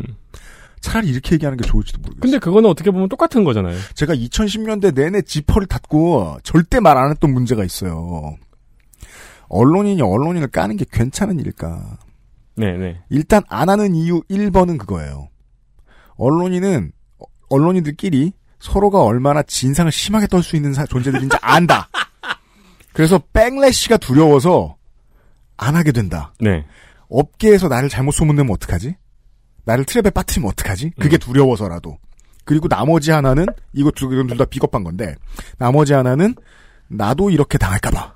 근데 여러분은 기자를 예를 들면 욕할 때 두 개를 분리해야 돼요. 첫째, 나쁜 기자 있습니다. 나쁜 기자 온갖 데 돌아다니면서 돈 삥 뜯고 네. 진짜 이 자기의 개인적 이해관계를 감찰하기 위해서 아이템 발제하고 그걸로 기사 쓰고 있는 사람이 있어요. 그리고 기업에 돈 받고. 예. 그런 놈들은 기자를 욕해야 돼요. 네. 근데 예를 들면 기사가 나왔는데 그 기사가 이상한 기사고 잘못된 기사다라고 할 때는 기자가 아니라 언론사를 보세요. 왜냐하면 그거는 그, 기, 그 기자 입장에서 억울할 수도 있습니다. 데스킹은 언론사에서 했으니까요. 나는 이렇게 안 썼는데 나가고 보니까 맞아요. 기사가 그래 이 경우 굉장히 많아요. 네. 이게 그래서 치밀한 스포츠 저널리즘을 보고 본받아야 된다고 생각을 하는 거예요. 어떤 플레이가 나왔어. 그 플레이가 정말 이상해. 내가 그냥 화가 난 술 취한 팬이면 그 플레이어 선수 죽어라 이렇게 말하고 그냥 끝인데 실제로는 자세히 들여다본 다음에 이게 감독 탓인지 코치 탓인지 구단 탓인지 선수 탓인지 누구 탓인지 알아내는 것도 비평의 책무일 수 있어요. 예, 그 예를 들면 농구, 농구다. 농구에 유명한 사람 있지 않아요? 걔는 놔두라고 하는 사람? 신명호는 놔두라고 이거 있잖아요. 농구에? 아, 네. 그 유명한 감독, 유도훈 감독님이잖아요. 네. 아무튼, 네. 네. 40번째 얘기하는데. 예. 걔는 그냥 놔두라고! 놔두라고 하는데 왜 그러는 거야? 왜 농구를 짤로만 봐? 여튼. 예. 근데 그 양반이 3점을 넣잖아요. 그럼 이제 그게 선수 잘못이냐, 감독 잘못이냐, 뭐 이렇게 되는데. 네. 아무튼, 아무튼 이제, 뭐 저널리즘 제이 얘기하다 왔으니까. 네. 이제 그- 자세히 알아보려는 이유는 자세히 알아봐서 분석을 해줬는데 그 분석이 맞았다면 바깥에서 해주는. 그러면 원래 하던 플레이어들이 더 잘할 수도 있을 거 아니에요. 그, 그렇죠. 네. 네. 근데 그러니까- 사실 조선일보를 까는 많은 그 우리가 지금까지 봤던 많은 논리가 여기는 조선일보니까 예. 거기서 멈추면 안 돼요. 네. 그렇죠. 그래서 이제 제가 한때는 한때는이 아니고 요즘도 이제 조중동 한경한을 열심히 봅니다. 근데 네. 요즘은 좀 열심히 보는 동력이 좀 떨어졌어요. 짜증이 나서 이제 피곤해서. 음. 예, 왜냐면 왜냐면 이 좀 정권 바뀐 다음에 정권 바뀌기 전에는 야 이거 이렇게 쓰는구나 뭐 이러면서 봤고 음. 그 후에는 야 이걸 이렇게 웃긴 얘기를 하는구나 이렇게 봤는데 요즘은 점점 그게 웃긴 얘기가 웃긴 얘기가 아니게 돼- 아니게 돼가고 있어요. 아픈 얘기가 돼가고 있다고요. 예? 선수들 피로 많이 누적된 것 같아요. 그래서 아무튼 이 자- 보기가 힘들어서 좀 약간 그런데 아무튼간에 여튼 저널리즘 제 얘기하고 있었어요. 예. 그리고 이제 그, 그, 그렇게 이제 했었어야 된다, 이 말씀 드렸고, 그 다음에 예를 들어서 최근에 이제 불거진 그 조국, 우리 조 씨들 문제에서, 네. 예? 그 무슨 뭐, 김 PB를 인터뷰한 것 때문에 난리가 한 번 났었잖아요. 인터뷰 잘했는지 못했느니. 맞아요. 음. 근데 제가 말씀드리는데 그 인터뷰 내용이 예를 들면은 뭐 100점짜리 아닐 수 있습니다. 음. 정말 뭐 못한 이, 이 인터뷰일 수 있는데 그게 어쨌든 예를 들면 어떤 정말 뭐 처단하지 말아야 될 범죄 언론의 범죄 행위라든지 언론에서 절대 뭐 용인돼서 되어서는 안 되는 그런 뭐 보도였다든지 저는 그렇게는 보지 않거든요. 예를 들면은 그 보도 하나만 놓고 이제 평가할 수 없는 부분이라고 보는데 뭐 지금 그 얘기를 할 건 아니니까 네네네. 음. 아무튼 이제 그거에 대한 이제 저는 저희가 처음에 이제 그 방송을 그 주제를 갖고 방송할 때는 그 내부의 기자들의 얘기나 이런 거를 듣고 그다음에 그 기자들이 어 하는 얘기를 듣고 방송을 했어요. 그래서 이 그 보도가 이제 왜 그렇게 됐는지 어떤 과정을 거쳐서 그렇게 됐는지 그리고 그 보도가 뭐 그런 어떤 메커니즘에 대해서 됐고 그 메커니즘 앞으로 어떻게 보완해야 될지 선수에게 직접 들었다. 네, 그래서 제가 볼 때는 그 방송 내용 자체가 뭐 사실 저는 조금 마음에 안 드는 부분이 있었지만 그 저널리즘 제가 그것에 대해서 방송한 것 자체가 빵점은 아니었다고 생각하거든요. 음. 근데 그걸 했더니 또 사람들이 몰려와서 욕을 한 겁니다. 어, 뭐 언론 언론인들의 무슨 관행을 듣자고 우리가 뭐 이 방송을 보는 줄 알아 이러면서 음. 관행을 우리한테 설명할 게 아니라 빨리 반성하란 말이야. 어, 그래서 그 다음 주에 똑같은 아이템 또 했습니다. 이제 어, 그런 똑같은 얘기- 아이템을 또 하는데 누구를 불렀느냐? 정현주 전 사장을 불렀어요. 정현주 전 KBS 사장을 불렀어요. 정현주 전 KBS 사장은 KBS 관계자지만 그 보도에 있어서는 아무런 관계자도 아닌데요. 뭐 그렇기 그렇죠. 이 사람은 뭐냐? 검찰에 의한 피해자예요. 검찰의 언론 플레이에 의한 피해자라고요. 맞아요. 그 사장에서 밀려날 때 사장직을 네. 뺏길 때 무슨 수사를 받고 기소가 됐는데 무죄로 무죄 나온 거고 네. 이게 정치적 기소다 뭐 이래가지고 문제가 되신 분이라고요. 그럼 네. 그분이 나와서 그러면 무슨 얘기를 하겠습니까? 검찰 예쁜 얘기 하지 않을 거예요. 검찰과 언론이 결탁을 해가지고 한 사람 이렇게 죽일 수 있다 그 얘기를 주구장창 했을 거 아니에요? 음. 그러면 제가 볼 때는 그 전에 한 방송은 뭐고 그 후에 한 방송은 뭐야? 음. 예? 그 전에 한 방송 우리 저 언론 소비자 여러분 마음에 안 드셨군요. 그러면 저희가 한번 더 해보겠습니다. 예? 네. 이 정도면 되겠습니까? 네. 예? 어, 더 할까요? 어떻게? 예? 팔 자를까요? 뭐 예? 그런 방식이었다는 거예요. 제가 볼 때. 그 언론쟁이의 괴로움인 것 같아요. 이게 정말로. error and trial이 있어요. 내가 잘못했으면 고치는 지점이 있어요. 근데 고치는 지점이 대중을 향해 있거나 공공성을 향해 있어야 되는 것도 맞는데 내가 대중을 어떻게 향하고 있는가를 돌아보는 게 되게 어려워요. 내가 대중이 무서워서 이러나? 아니면 대중한테 단순히 우리 제작진들이 개인적으로 예쁨 받으려고 이러나? 장기적인 관점으로만 말하면 대중이 지금 우리한테 등을 돌릴까봐 이러나? 이런 질문들을 치열하게 할 시간도 부족하고 거기에 답변을 한 번만 잘못 내도 삑사리가 크게 나요. 네. 그러니까 지금 언론이 제가 이제 기자들을 그래도 조금 이렇게 저렇게 만나서 얘기를 듣기도 하는데 제가 무슨 뭐 기자들 저 기자를 굉장히 미워하는 사람입니다. 저를 뭐 진짜? 아시는 분은 아시겠지만 저는 기자들이 기본적으로 재수가 없어요. 재수 없는 인간들이에요. 아마 같이 고등학교를 다녔으면은 제가 뭐 때렸을 수도 있습니다. 네. 근데 이제 아, 근데 그러면 졌을 거예요. 예? 아, 그건 뭐, 네. 제가 이깁니다. 왜냐? 저는 남들보다 한 살이 많았기 때문에. 한 살 많고도 맞는 사람 많아요. 이 그건 한국인. 그렇죠. 근데 몸무게도 많이 나갔고. 몸무게 많이 나가도 맞는 사람 많아요. 그래요? 저는 뭐 근데 약점보다 강점이 많았다는 것이죠. 네. 두터운 지방과 네. 맷집과 손이상이 1승 19패면 김민아는 4승 16패쯤 했을 것이다. 이렇게. 아, 근데 약간 때- 일진설 있지 않았나요? 어디를? 김민아 씨 일진설. 아, 일진이 아니, 아니고 그건 말도 안 됩니다. 예, 말도 안 되고 제가 볼 때는 싸움이라는 건 예? 어떤 힘과 기술을 겨루는 그런 게 아닙니다. 왜 또 얘기가 여기로 와? 싸움이라는 거는 양쪽 중에 누가 더 누가 더 미친 사람이냐 음. 그것에 따라서 승부가 갈려요. 누가 더 극단적인 행위를 얼마 나 더 할 수 있느냐 결국은 그거예요. 제가 어떤 우리 저 우리 학교 다닐 때 불량 학생 한 명하고 네. 태권도가 싸운 적이 있어요. 태권도가 태권도 선수가 발차기 나오고 막 돌려 차고 난리 납니다. 네. 그럼 맞고 막 코피 터지고 불량 학생이 음. 그런데 그 불량 학생이 대걸레를 드는 순간 음. 게임 끝났습니다. 그쵸. 다고를 누가 먼저 잡느냐. 네, 그래서 그걸로 두드려 패기 시작하니까 태권도 선수가 잘못했어요라고 하는 거예요. 그 대걸레를 잡아, 잡아, 잡은 상황에서 태권도 선수가 예를 들면 의자로 대항을 했다든지, 음. 뭐 그런 좀 더 극단적인 수단을 동원했으면은 뭐 승부는 모르지 않겠습니까? 음. 제가 말씀드리고 싶은 거는 얼마나 더 그 정신이 나간 사람이냐에 따라서 네. 승패가 갈리는 것이기 때문에 아, 그러니까 본인이 정신이 더 많이 나가 있다. 그래서 말씀이시죠? 그 언론인과 싸웠을 때 이겼을 것이다. 그러니까 명예를 아는 피파 플레이어는 한국으로만 플레이하죠. 아 그래요? 그, 그런 경우들이 있습니다. 네. 아, 이 UMC의 명언. 그 네가 명, 명예를 안다면 영어로 랩하지 내 앞에서 명, 영어로 랩하지 마라. 이렇게. 오늘 제가 이그그 알실 진행하고 최초로 자꾸 기자 편을 드- 들고 있는데요. 이 때리고 싶은 기자들이 많아요. 대부분이에요. 어떤 직구는 참 때리고 싶죠. 저는 뭐 두 직업이 다 그랬어요. 근데 저는 젊은 기자들 이제 기자 생활 초년 이런 분들을 덜어 뵙잖아요. 이분들은 뭐 학보사에도 계셔 보시고 학교 방송국에도 계셔 보시고 인턴 일도 해 보시고 뭐 언론고시 간신히 통과 뭐 이런 개- 개- 과정을 거치는 기, 언- 언론인들 많이 만나 봅니다. 사명감 넘치는 분들. 젊었을 땐 안 그래요. 전혀 때리고 싶지 않아요. 이게 김미나 나이쯤 먹으면 그때부터는 그냥 재수 없음이 줄줄 흘러 넘치는데 그래서 이, 이, 왜 재수가 없냐? 남의 말을 안 들어요, 기본적으로. 남의 말 안 듣고. 지만 옳다고 그러고. 잘한다. 뭐 잘난 체만 하고 맨날. 뭐 음. 자기들이 뭘, 뭘 했대, 맨날. 뭘 해? 네, 뭐가 한겨레 보도로 알려졌대. 근데 에, 내가 에, 볼 때는 그 다른 기사 다 있거든요, 다른 기사에. 그거 주갤러들은 이미 다 알고 있던 거를 근데 아무튼 뭐, 아무튼 뭐 하여튼 그런데 제가 말씀드리는 거는 그 기자들을 이렇게 저렇게 만나서 얘기를 해보면 네. 요즘처럼 자신감 제로인 때가 없습니다. 그러니까는 제가 제일 듣고 싶었던 얘기예요 이게. 예. 제가 볼 때는 자기들이 지금 자기 확신이 없어요, 기자들이. 왜 그렇게 됐냐? 지금은 언론을, 언론에 대한 대중의 반감이 워낙 크고, 그걸 심지어 그 어떤 사람들 뿐만 아니라 정치 권력까지 그 구도가 그대로 가져가서 그게 더불어민주당이든 자유한국당이든 서로 그 상대편의 언론을 지금 상대편인 언론을 가지고 물어뜯는 형국이 돼 있는 거잖아요. 정치의 가장 지저분한 심장부, 어, 대중의 가장 벌거벗은 욕망, 이런 것들하고 언론인들이 한국에서 그난, 그, 한국의 지근한 역사에서 지금처럼 가까워진 적이 없어요. 그리고 제가 볼 때 조국 보도다.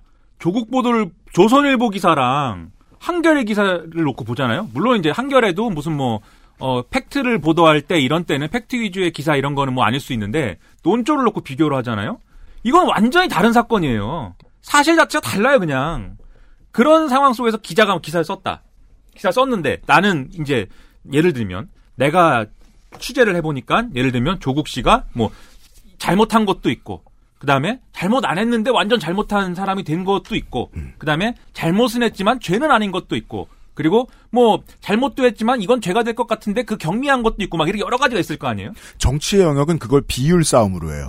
네, 근데 나쁜 게 7, 좋은 게 3 이런 식으로 땡기면서. 네, 근데 기자가 그걸 판단할 때 옛날 같으면 옛날에 좀 이 언론의 어떤 그 자기 역할이 고정적으로 분명하게 있으면은 그 판단이 정확하게 된단 말이에요. 가르마 잘 타진단 말이에요. 근데 지금은 어디서 보도하는가 그리고 그 보도에 대한 사람들의 비판 이런 거를 신경 쓰지 않을 수가 않을 수가 없기 때문에 내가 취재하고 내가 기사 쓸 것에 대한 확신을 못 가져요 지금. 맞아요. 그래서 흔들리고 있어요. 네. 제가 이제 그거 느끼고 그리고 다들 나름대로 그 우는 소리를 합니다.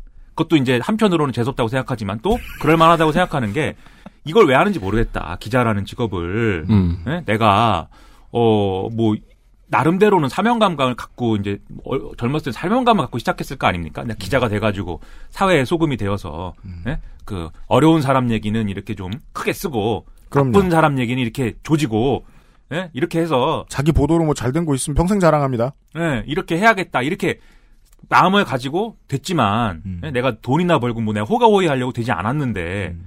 내가 나름대로는 열심히 하지만 욕을 온갖 욕을 먹고 있는 거예요. 그러면 내가 어, 내가 원하는 바를 이루지도 못하고 있고 사회 정의를 내가 충분히 내가 만족할 만큼 실현하지도 못하고 있고 근데 최근에는 어 욕은 욕대로 먹고 예, 비난은 치사량이 넘어가요. 예. 욕은 뭐 온갖 욕은 다 먹고 그러니까 그, 아주 근본부터 흔들려 가지고 어 아주 그 안 좋은 상황 그래서 저는 그거는 예를 들면 기자들이 뭐 자신감을 못 가져서 뭐 그것이 불쌍하고 안 좋다 이 얘기가 아니라 그럼 언론이라는 큰 판이 어 흔들리는 겁니다. 네. 그래서 아무튼 그런 상황들을 제가 볼 때는 저널리즘 제의도 똑같이 보여줬다라는 게 제 평가예요. 그래서 스스로 흔들리고 있다. 그렇죠. 그래서 그런 점에서 그 저널리즘 제의 같은 프로그램이 갖고 온 결론 내지는 그 무슨 뭐 방송의 어떤 그 어, 결과가 아니라 그게 그 결과나 결론이 맞는 방향이라 할지라도 이런 방식 자체는 제가 볼 때는 어, 매우 매우 그 좋지 않은 선례를 남긴 것이다라고 저는 생각을 하는 거죠. 그래서 아무튼 요즘에 이제 미디어 비평과 이런 것들이 다 이렇게 됐다 이 설명을 지금까지 이제 떠든 거고 그러면 이제 우리가 뭐 제 이런 지금까지 이제 떠든 얘기를 듣고 뭐 저거 저 또 헛소리 한다 이렇게 생각하시는 분도 있고 그다음에 아니면 뭐 들을 만한 얘기다 이렇게 생각하시는 분도 있고 뭐 다 아는 얘기를 또 저렇게 뭐 잘난 척하면서 떠드냐 이런 분들도 있을 텐데 다 앞에서 청취자라고 합니다. 예 그분들의 생각도 다 뭐 소중하고 일리가 있, 지만 뭘 반박하려고? 예 아니 반박을 하는 게 아니라 다 옳고 반성해 지금. 예 아니 그런 게 아니라 요 그 알실 제2 있지만 시간이에요. 다음에 뭐예요? 네. 그래서.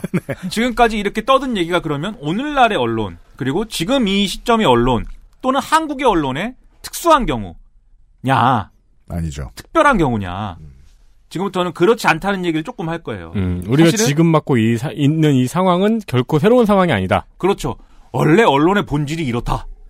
그 얘기를 이제 하려고 제가 이제 시동을 걸고 있습니다. 아, 시동이 되게 안 걸리네요. 역시 겨울엔 추우니까. 네. 말한 지 한 시간인데. 그 디젤 엔진도 보통 옛날 것이 아니구만. 근데 제 입장에선 그러네요. 저는 살아온 세월이 길지 않아서인지 그 이런 상황은 저는 처음 본 것 같거든요. 누구의 지지도 받지 못하고 있는 상황, 언론이. 네. 그러니까요. 네. 지금 잠깐 제가 무슨 메시지가 와서 보느라고 이제 지금 무슨 얘기인지 못 들었고. 네. 네. 그 이제 이제 그러면 과연 그 나만 기분 나쁘면 되지. 꼭 그 청취자들한테 전부 다 그 얘기를 해가지고. 네. 청취자 여러분, 제가 청취자분들의 말씀은 다 듣고 있습니다. 김민아는 폰, 폰 보고 사진 찍고 다 합니다. 네. 아니, 제가 이제 그 지난주에는 주말에 무슨 방송을 하는데 네. 뭐야 어 너무 한국 사회를 논했더니 음. 너무 불행한 얘기로 간 거예요. 그럴 수밖에 없지 않겠습니까? 한국 사회를 얘기하는데 네. 패자부활전이 없고 실패를 용납하지 않은 사회다라는 얘기했어요. 음. 그때 청취자 문자가 왔는데 음. 방송 내용이 너무 암울합니다. 희망을 주세요라고 온 거야. 그래가지고 희망을 줘야 되지 않습니까? 그 아니 이름 안 보고 방송 들으셨나? 뭐 잘 모르시나 봐요. 제가 누군지. 그냥 뭐 게스트 누구 나왔다가 어 오늘 희망이나 지워볼까 이를 듣는 거지 네. 김민아다 이러면 네. 그래서 제가 말씀드렸습니다. 모든 불행과 음. 모든 불운은 저 불행의 아이콘 김민아가 다 안고 갈 테니까 청취자 여러분들은 행복하십시오. 행복만 있는 한 해가 되십시오. 거기서 걷다 대고 예수 코스프레를 하고 있으니 네, 아니, 그러니까 그러니까 이 방송 들으시는 분들도 음. 뭐 조금 그 제 얘기가 마음에 안 들고 기분이 나쁘더라도 네. 제가 말씀드리는 거는 여러분 행복하시 행복하게 될 거라는 겁니다. 네, 행복의 메시지를 전하고 싶은 마음으로 네. 제가 불행해지는 것이고 네. 제가 불행해질게요. 물론 지금 그또 어, 언론 환경이라는 게 어, 마치 그 패션 트렌드처럼 돌고 돌아서 지금과 비슷한 상황이 언제든 있었을 수 있죠. 다만 고통이 새로운 이유는 어, 윤세민 에디터의 이야기에서도 열쇠가 있습니다. 나이가 안 많아서 지금이 처음인 것 같아요. 네. 베테랑이고 한참 현장에서 뛸 나이 30대 중반에서 40대 중반의 기자들 이 정도 끓는 점 처음입니다. 아, 이 정도 높은 온도 처음이에요. 음. 근데 온도가 이렇게 높을 때에 홍역이 있잖아요. 기자들, 언론 전체가, 저널리즘 전체가 이때 느끼게 되는 괴로움에는 요런 성분이 들어 있습니다. 대중도 끌고 정치권도 끌고 네. 가까이서 봐야 되고 뭔가를 얘기하면 내가 뭘 얘기했다고 대중이 뭐라고 하고 정치권이 뭐라고 하고 왔다 갔다 주고받아요. 예전보다 훨씬 심각하게 무엇을 경험하느냐? 내 보도가 정말로 세상을 바꾸긴 바꾸는구나. 그게 나쁘든 좋든. 좋게만 바꾸면 기쁘죠. 그 직업은. 네. 근데 내가 실수로 뭘 해도 바뀌고 조금 뭘 덜한 것 같아도 바뀌고 최선을 다했는데 잘못 바뀌고 음. 그 상황을 경험하는 게 무서워요. 요게 형태로 대중에게서 돌아옵니다. 네. 그러니까 뭐 이게 비온 뒤에 땅이 굳어질 거라고 꼭 그런 말씀 드리고 싶은 건 아닌데요. 네. 여튼 그런 일들은 옛날에도 있었고 그렇단 얘기를 할 거예요 지금. 그럼 제가 옛날이다라고 얘기할 때는 어디까지 가겠습니까, 제가? 뭐 레데리 기준으로 뭐 아니 10년 전으로 갈까요? 뭐 20년 전으로 갈까요, 제가? 네. 19세기로 18세기로 갑시다. 네, 200년 전으로 한번 가보겠습니다. 네. 200한 네. 그럼 19세기네. 네, 다행히. 200년 전, 아 200년 전까지는 안 되는구나, 그죠? 200년 전까지는 안 되고 150, 조금 전, 네. 175년쯤 전입니다. 185년. 네. 산수가 안 돼갖고 아무튼 우리가 네, 1830년대로 가보겠습니다. 음. 이게 사실 언론이라는 게 처음에 신문이 나오고 이럴 때는 그 시작이 어쨌든 뭐 서구권 아닙니까? 네. 그 서구권에서 원래 이제 신문이 나왔을 때는 다 엘리트의 전유물이었습니다. 그렇지 않겠어요? 글을 읽을 줄 아는 사람이 별로 없으니까요. 네. 엘리트들이 보지 신문을 다른 다들 이제 뭐 농사 짓고 뭐 이러느라 바빠갖고 뭐 신문 글자도 못 읽고 네. 배울 시간도 없고 그랬는데 이렇게 대중이 죄 신문을 보게 된 계기는 1830년대 어 이른바 미국에서 penny press라는 게 생기던 때예요. 네. penny paper, penny press 그래서 우리는 페니 신문 이렇게 얘기하는데 페니가 이제 1센트. 1페니. 예. 1페니 1센트 얘기하는 거죠. 음. 그전에는 신문이 뭐 한 그래도 6센트, 6, 6페니 정도는 줘야 음. 이제 살 수 있었는데 대중지가 나온 거예요. 1센, 1센트, 1페니만 줘도 사는 신문이.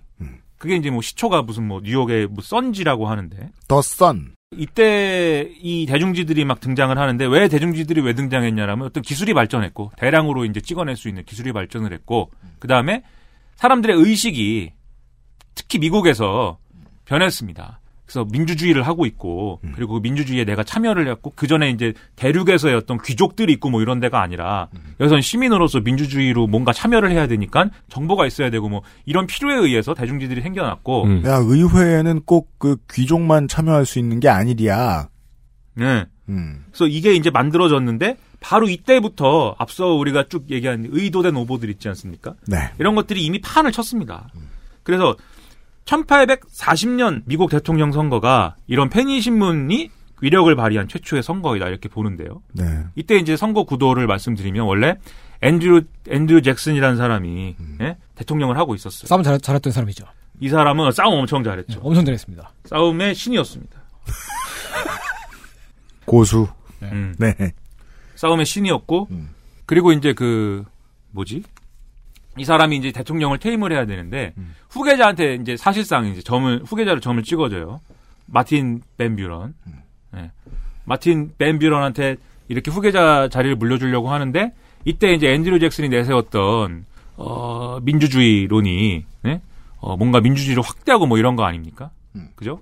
보통 사람의 민주주의 이런 거를 막 내세웠기 때문에 그것에 반대하는 사람들이 또 있었어요 미국 정치에. 네. 엘리트의 민주주의. 그렇죠.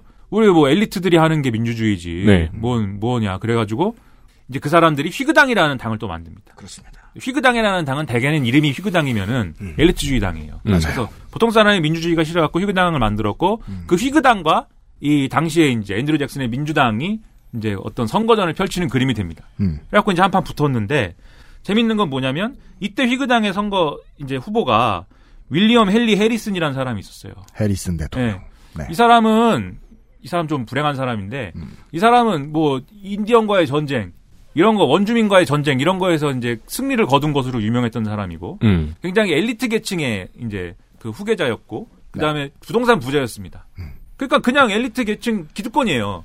근데 이 사람하고 이 사람을 가지고 어 앤드류 잭슨의 후계자인 마틴 벤뷰런하고 승부를 하려다 보니까 이 사람을 보통 사람으로 만들지 않으면 안 됐던 겁니다. 아 이제는 penny paper가 있기 때문에. 예, 그리고 대중 선거를 해야 되기 때문에 네. 대중들이 무슨 뭐 엘리트적이다, 귀족적이다 이러면 뽑겠어요?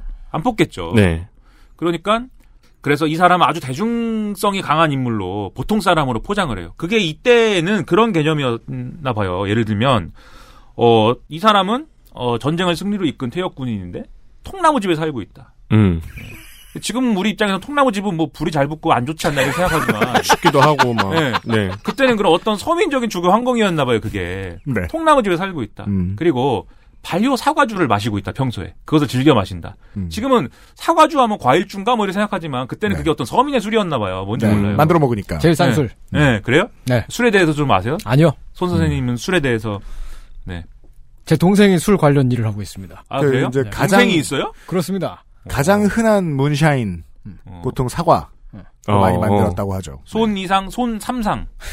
저는 손 한번 삼상. 손희상 선생님이랑 덕진이랑 셋이 바를 간 적이 있었거든요. 네. 근데 이제 셋이 갔다고요? 네, 어. 바. 아, 셋이 술 앉아서 바. 이야기를 하는데 두 분이 술을 시켰는데 너무 펜시한 술을 시키는 거예요. 음. 그래가지고 셋이 앉아있기가 좀 뭐하더라고요. 그래서 약간 다른 일행인 척했던 적이 있습니다. 아, 가운데 앉아 있었는데 뭐 어떻게 다른 일이 있는지. 그게 계속 되게 곤란했어요.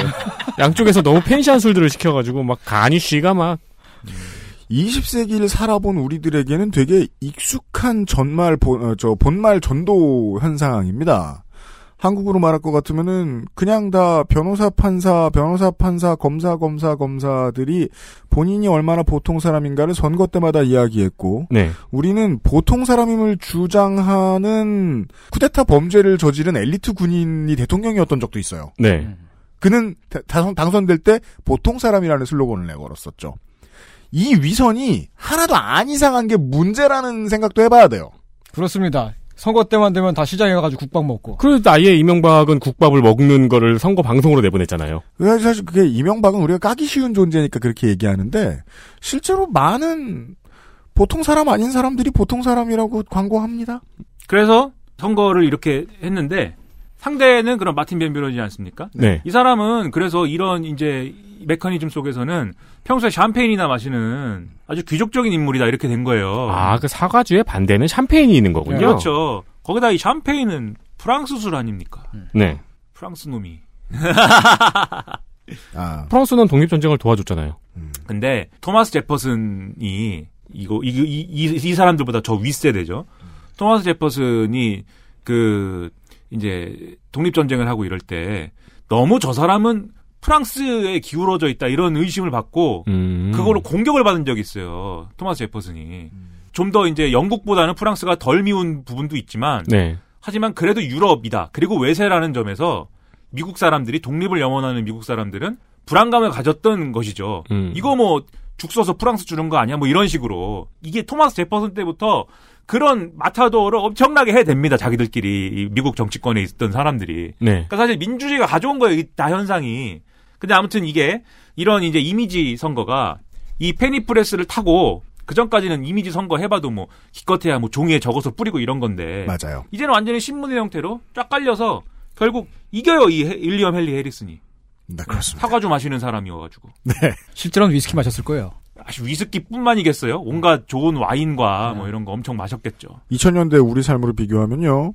오마이뉴스가 처음 나왔을 때 모든 시민은 기자다 이러길래 상당히 많은 사람들이 환영했었습니다. 거기는 막 그 집회할 때 호해도 막 뿌리고 그랬었어요. 네. 실제로 뭐 21세기 저널리즘의 훌륭한 효시가 됐다고 말할 만한 시도들도 많이 했고 지금까지도 잘 운영되고 있죠. 근데 볼 때 저같이 이제 현실 경험 없고 찌질했던 사람은 그런 걸 걱정합니다. 야 모든 시민이 다 기자면은 저쪽은 기자 없겠냐? 그 다 튀어나오면 어떡해? 지옥도겠네 지옥도.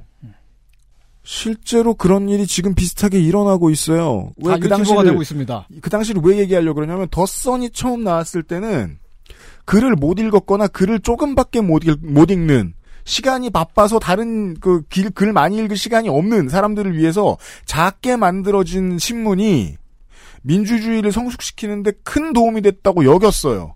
근데 작게 만들어진 싼 신문은 누구나 다 만들 수 있잖아요. 접근성이 좋아졌잖아요.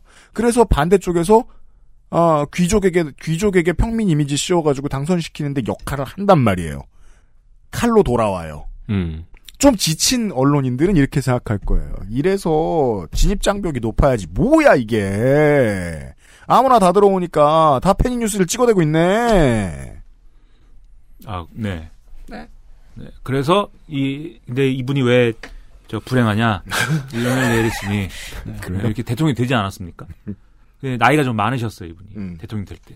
그래가지고 이렇게 보통 사람처럼 대통령 됐으니까 취임도 보통 사람답게 그리고 패기 있게 힘 있게 하려고 딱 이제 대통령 돼갖고 연설을 하는데 비가 왔습니다. 비가 너무 많이 왔어요. 근데 이분이 아무튼 어 보통 사람처럼 귀족처럼 뭐 우산을 쓰고 있을 수는 없는 거예요. 네. 그 맨몸으로 비를 맞아가면서 연설을 막 했습니다. 그리고 병에 걸렸어요. 30일 만에 사망했습니다. 어 진짜요? 네. 그렇죠. 감기 걸려서? 네, 미국의 최단 기간 대통령으로 오. 이름을 남겼습니다. 그렇고요. 네, 좀 불행하신 분. 아무튼 이게 그래서 요약을 해보면 기득권이 대중의 외피를 둘러쓰고 예? 대중의 어떤 이익을 자신들이 대변한다고 하면서 엘리트를 공격하고 그렇게 얘기를 하면서 자기는 이제 엘리트의 일원이고 그러면서 결과적으로 그렇게 만들어진 정치는 엘리트의 이익을 다시 수호하는 걸로 돌아오는 이게 사례가 이거 하나가 아닙니다. 두 번째 또 웃긴 게 있어요. 그 다음에 이제 클리블랜드 대통령이라는 사람이 있어요. 글로, 그로버 한, 클리블랜드. 한 40년 뒤에 등장합니다. 예. 이 사람이 이제 1884년에 선거에서 어, 이, 이제 그 클리블랜드, 당시에는 어, 집권 공화당인, 어, 집권 공화당 후보인 제임스 블레인하고 그다음 민주당의 클리블랜드가 이제 맞붙는 선거가 일어났는데 네. 이때 뭐냐면 앞서에 이제 그 페니 신분들이 이때가 되면은 다 정파화돼요 이제 음. 앞에 앞에 벌써 이제 헨리 해리슨 때 다 이렇게 했는데 그 기간 동안 당연히 그렇게 되지 않았겠어요? 네. 각자가 지지하는 효과를 봤으니까. 예, 각자가 지지하는 정치 세력들이 있고 그 정치 세력이 굉장히 긴밀하게 연결되어 있는 이런 상황이 됩니다. 그렇습니다. 예, 그래서 이 선거가 역사상 가장 혼탁한 선거로 돼 있어요. 예, 그래서 이때 제임스 블레인이라는 사람은 이 페니 신문들에 의해서 가톨릭을 모독한 사람으로 이제 이미지화가 됐습니다. 네. 그래서 가톨릭에서 민주당 몰표가 나왔어요. 근데 이 사람이 왜 가톨릭을 모독한 사람이냐? 이 사람이 이제 지지 이제 그 지지자들을 쭉 만나다가 프로테스탄트 목사를 만났는데 프로테스탄트 목사가 이제 좀 극단적인 사람이었던 거죠. 그래서 이 사람한테 어 이 민주당이라는 당은 술과 로마 가톨릭 그리고 반역의 당이다 이렇게 얘기를 한 거예요. 그러니까 일종의 일종의 혐오를 생산하는 이런 발언을 한 어그로. 건데. 음. 예. 네.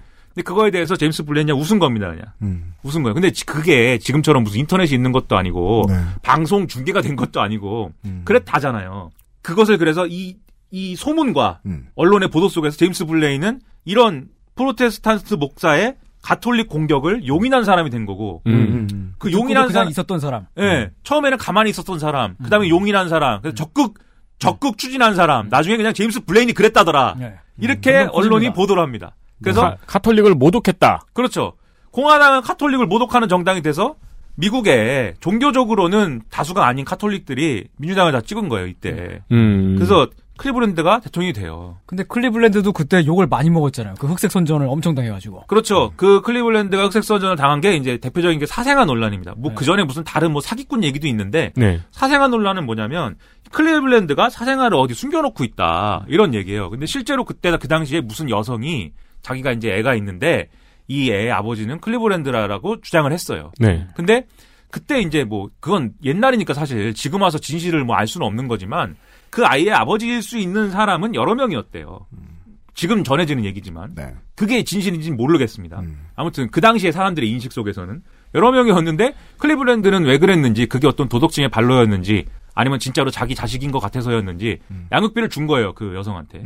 그래서 이게 이제 언론에서는 사생활을 숨겨놨다더라.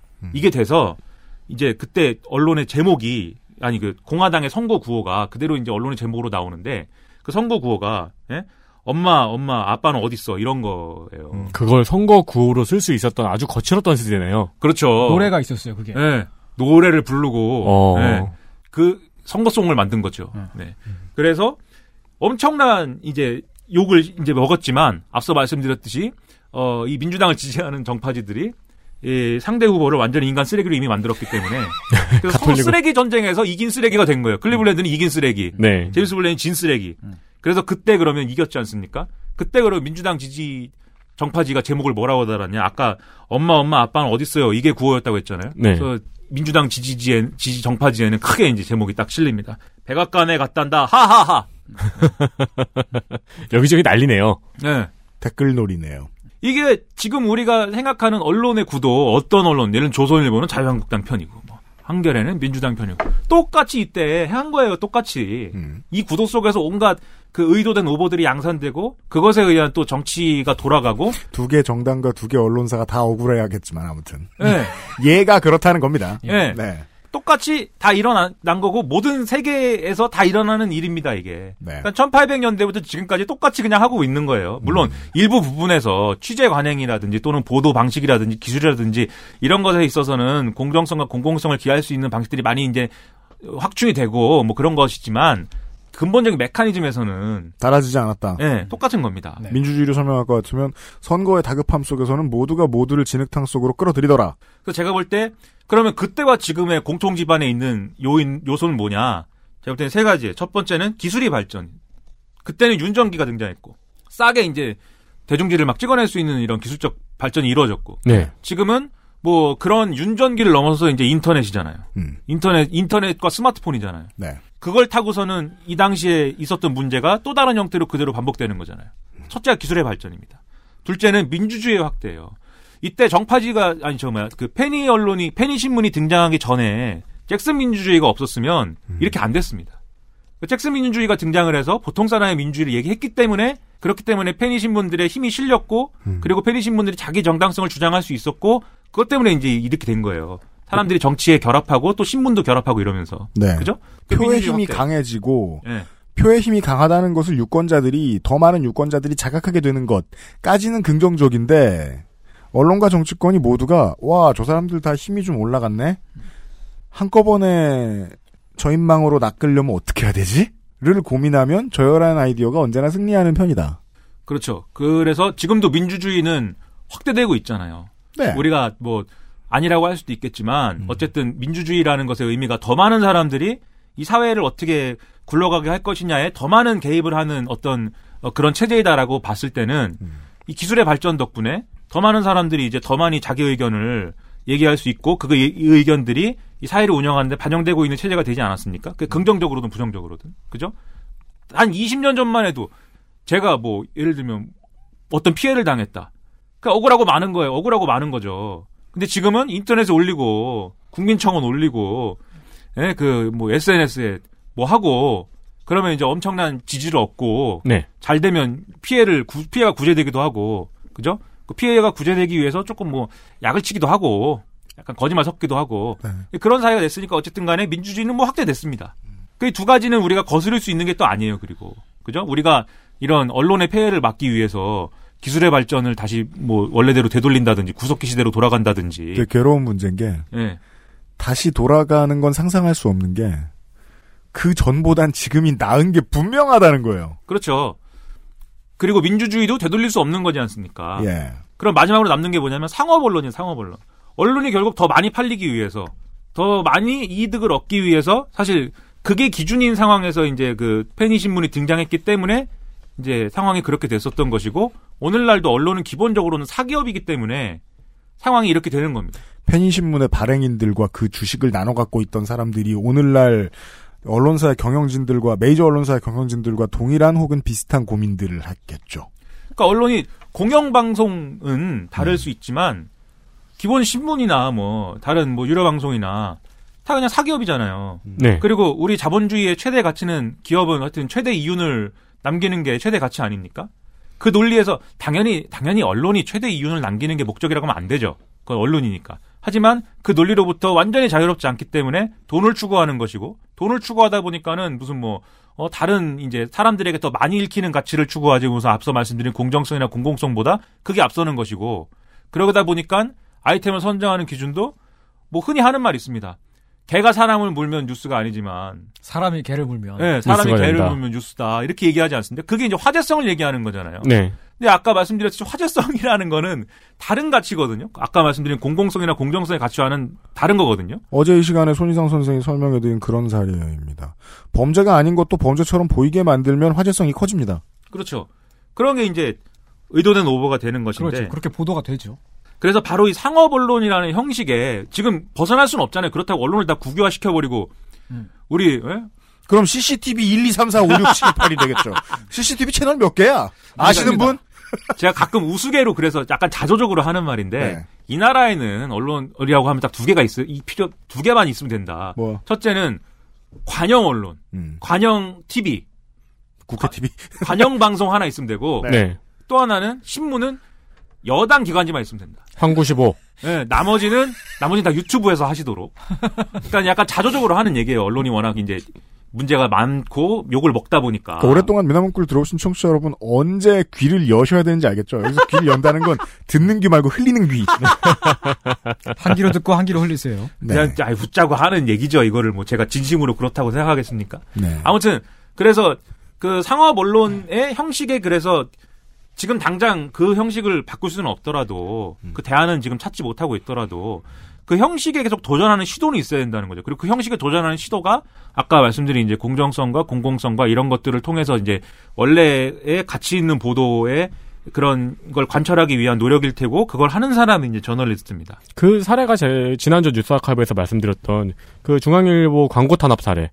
네. 이제 중앙일보의 광고가 모두 끊기니까 중앙일보는 동아일보. 아 동아일보군요. 네, 죄송합니다. 아닙니다. 동아일보의 광고가 모두 끊기니까 동아일보에서는 시민들한테 이 광고를 채워주십사 요청을 했고 시민들이 그 광고를 다 채워버렸잖아요. 네. 네. 물론 뭐 그것도 뭐 단점은 계속 영원히 되면 단점은 있을 수 있어요. 왜냐하면 저는 이제 대한 언론을 계속 구경하면서 이 근처에 살다 보니까 시민들의 후원으로 수익이 100%가 되면 시민들의 후원을 더 많이 끌어내는 쪽으로 DNA가 발전하게 돼 있거든요. 어 그렇죠. 뭐든지 이제 정착이 되면은 그게 변질이 되겠죠. 네, 그 모델 개발은 보통 힘든 게 아니에요. 되게 많이 뺑이를 치면서 연구를 할 필요가 있어요. 네. 한겨레가 그러고 있는 걸로 알고 있어요. 왜냐하면 그래요? 이제 조그만 하 조그만 하지만 손담은 기자 평가에 하면 흑자를 내잖아요.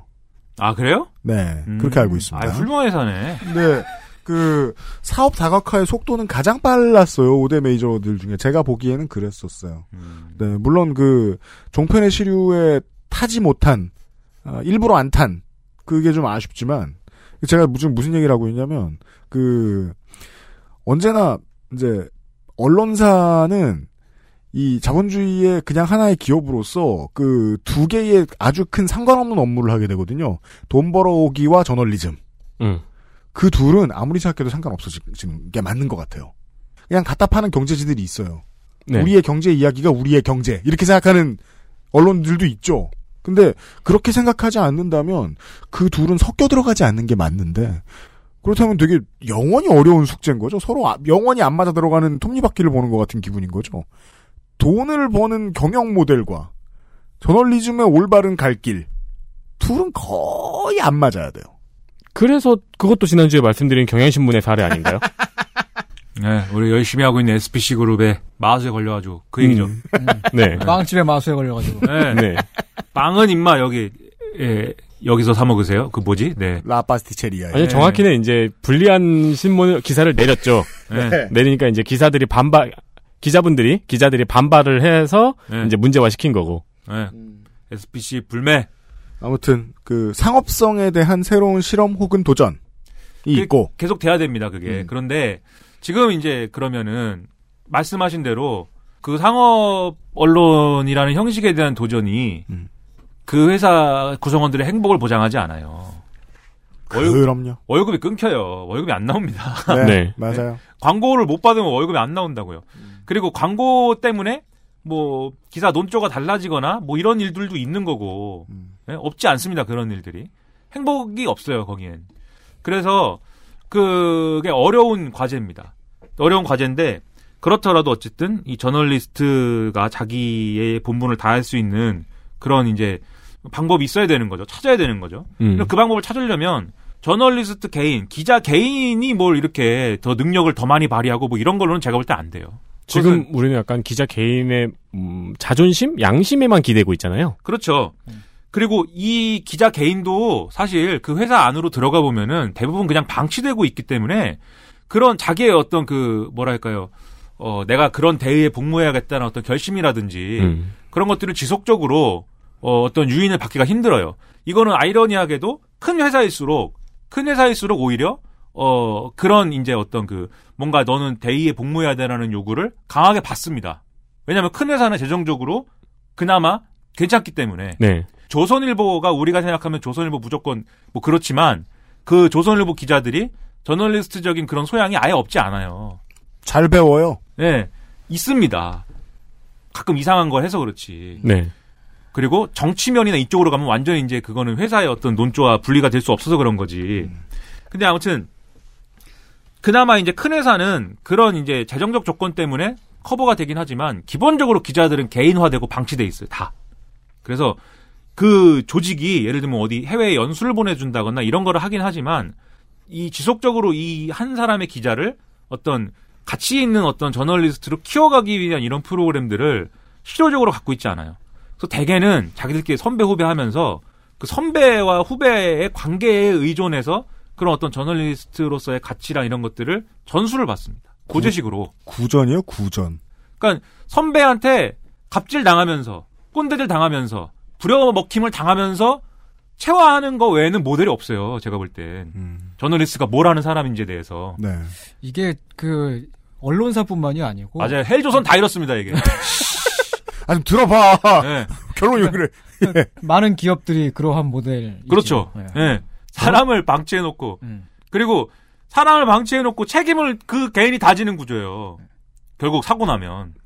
이 얘기를 정확히 역으로 지난주에 저희가 했죠. 아, 그래요? 뭐요? 그러니까 도제식으로 이뤄지는 청담동 뷰티 산업의 이야기를 한 다음에 네. 기자들도 그렇게 되고 있지 않느냐라는 음, 맞아요, 맞아요. 이야기를 했죠. 예, 그, 그랬고, 계속 그랬고, 그래서 결과적으로는 이게 상업 언론에 속해 있는 직원들이다 보니까 그러면 성과를 뭘로 평가받느냐?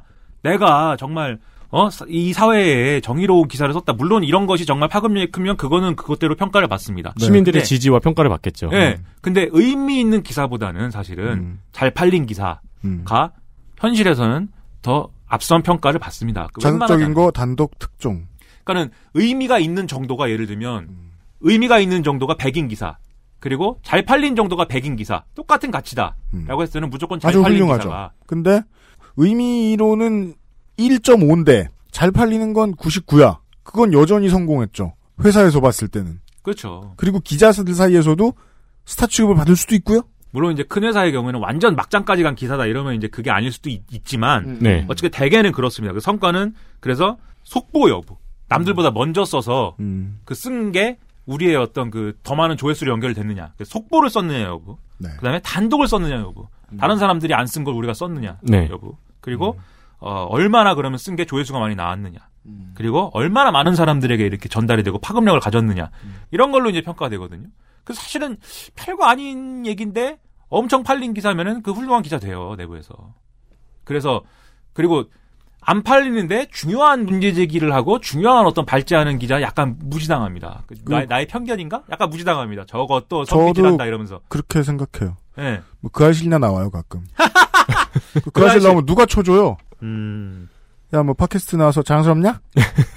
야 장스럽냐? 그래서 이 질적 평가는 거의 외면의 대상이고 특히 요즘 같은 경우 그렇습니다. 그래서 요즘 같은 경우에 에, 기자가 다 개인으로 평가받는 시대잖아요. 이제 기사 썼는데 무슨 뭐 다 기자야 하면서 예? 음. 댓글 달 때 누가 조선일보야 이렇게 다는 경우도 있지만 음. 되게 무슨 기자 이 손이상 기자다. 어? 기자야라고도 안 해요. 기레기라고 하지. 예, 야이 기레기야 이러면서 그러니까 기자가 개인으로 평가하고 그 중에 또 훌륭한 기자가 또 있어요. 있습니다. 손이, 상 기자님 목숨 걸고 보도해 주셔서 고맙습니다. 뭐 이러면서. 네. 근데 아까도 말씀드렸듯이 아니, 그런 그런 찬사를 받는 기자가 있- 있어요? 있어요. 댓글에서? 있죠. 있죠. 네. 어, 그렇구나. 네. 근데 이제 정말 좋은 경우와 어, 자기의 정파성에 복무했을 경우 두 가지가 혼재돼 있죠. 그렇군요. 네. 그래서 그런 이제 시대 속에서 기자들이 제가 볼 때는 큰 문제가 생겨요.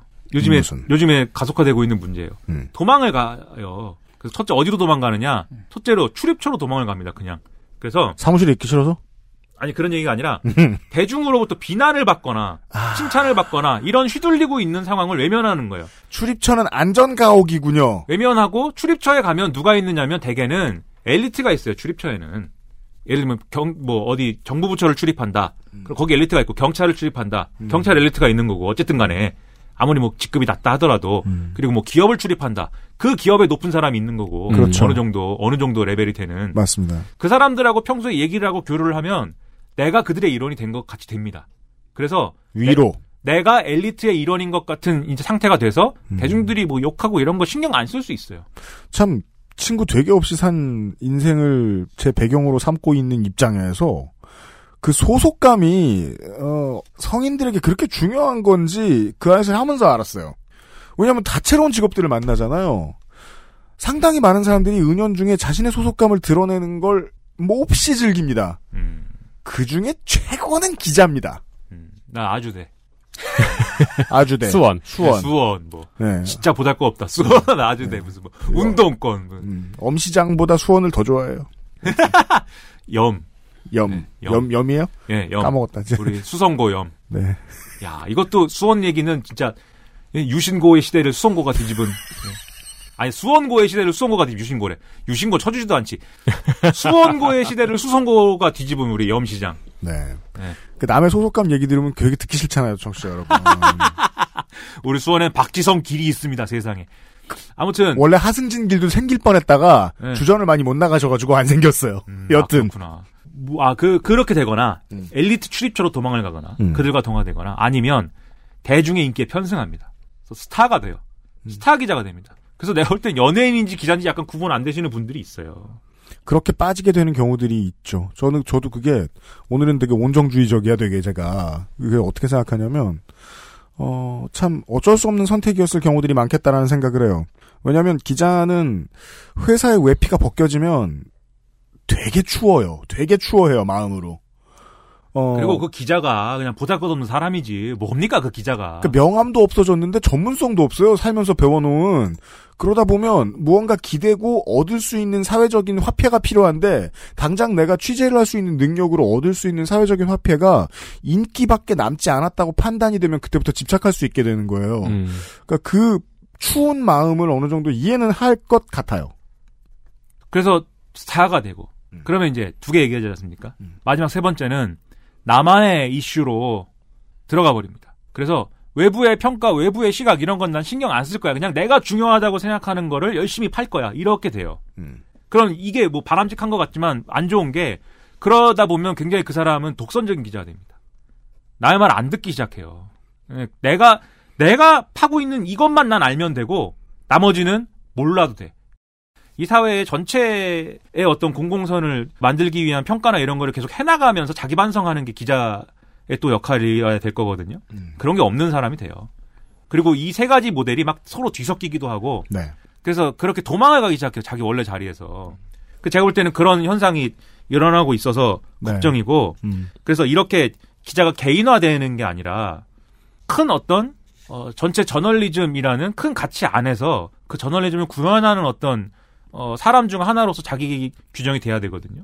그래서 그런 체제를 만들려면 지금 있는 언론에서 이렇게 언론의 지금까지의 어, 메커니즘 기자 다 혼자 알아서 하는 그리고 방치되는 그리고 혼자 아이템 발굴하고 혼자 발제하고 혼자 취재해서 혼자 쓴 거 데스킹 거치고 물론 그 와중에 무슨 뭐 자칭 선배들의 많은 그게 있지만 아무튼 그거에 거쳐서 그 기사 자기 이름 달고 나, 나간 기사 내가 100% 쓰지도 않은 일부가 고쳐진 그 기사에 대해서 내가 평가받아야 되는 이 시스템이 제가 볼 때는 보완되고 고쳐져야 돼요. 기자를 언론사가 관리하고 키우는 이 무슨 시스템이 있어야 됩니다. 그거부터가 그 상업 언론이라는 형식에 도전하는 시작이 아닐까 이렇게 저는 생각을 하는 거죠. 그리고 더 이제 나아가서는 사실 지금까지 떠든 얘기가 민주주의와 체제의 얘기거든요. 그 얘기를 하면 우리는 그랬어요? 집에 못 가기 때문에 네. 합니다. 그리고 지금까지 많이 해왔습니다. 마지막 민주주의와- 코러스가 등장합니다. 민주주의와 체제에 대해서는 제가 많이 얘기를 해왔습니다. 제 지론은 늘 같습니다. 왜 오늘 저녁은 일정이 없고 그래? 모, 항상 지- 아 이때니까요. 모- 모든 사람이 엘리트가 돼야 되고. 아 그럼 네. 네, 우리 전 국민이 엘리트가 돼야 되고 전 국민이 사회를 나라를 다스릴 수 있는 날이 와야 됩니다. 저는 지론은 그거고 그그 얘기입니다. 네. 결론은 출입처 폐지 얘긴데요. 출입처 폐기, 폐지 뭐냐면 그래서 지금 출입처 폐지를 뭐 일부 뭐 실험적으로 한다 이런 얘기 나오는데 저는 기본적으로 아까 말씀드린 에- 기자가 엘리트랑 동화되는 구조 중에 하나가 출입처이기 때문에 그 출입처는 궁극적으로는 폐지돼야 된다고 봐요. 아, 이게 출입처 폐지에 대한 이야기였군요. 아니 뭐 그것도 하나의 얘기다 이거죠. 여러 가지 얘기 중에 하나예요. 어, 네. 그러면 카모플라주인 줄.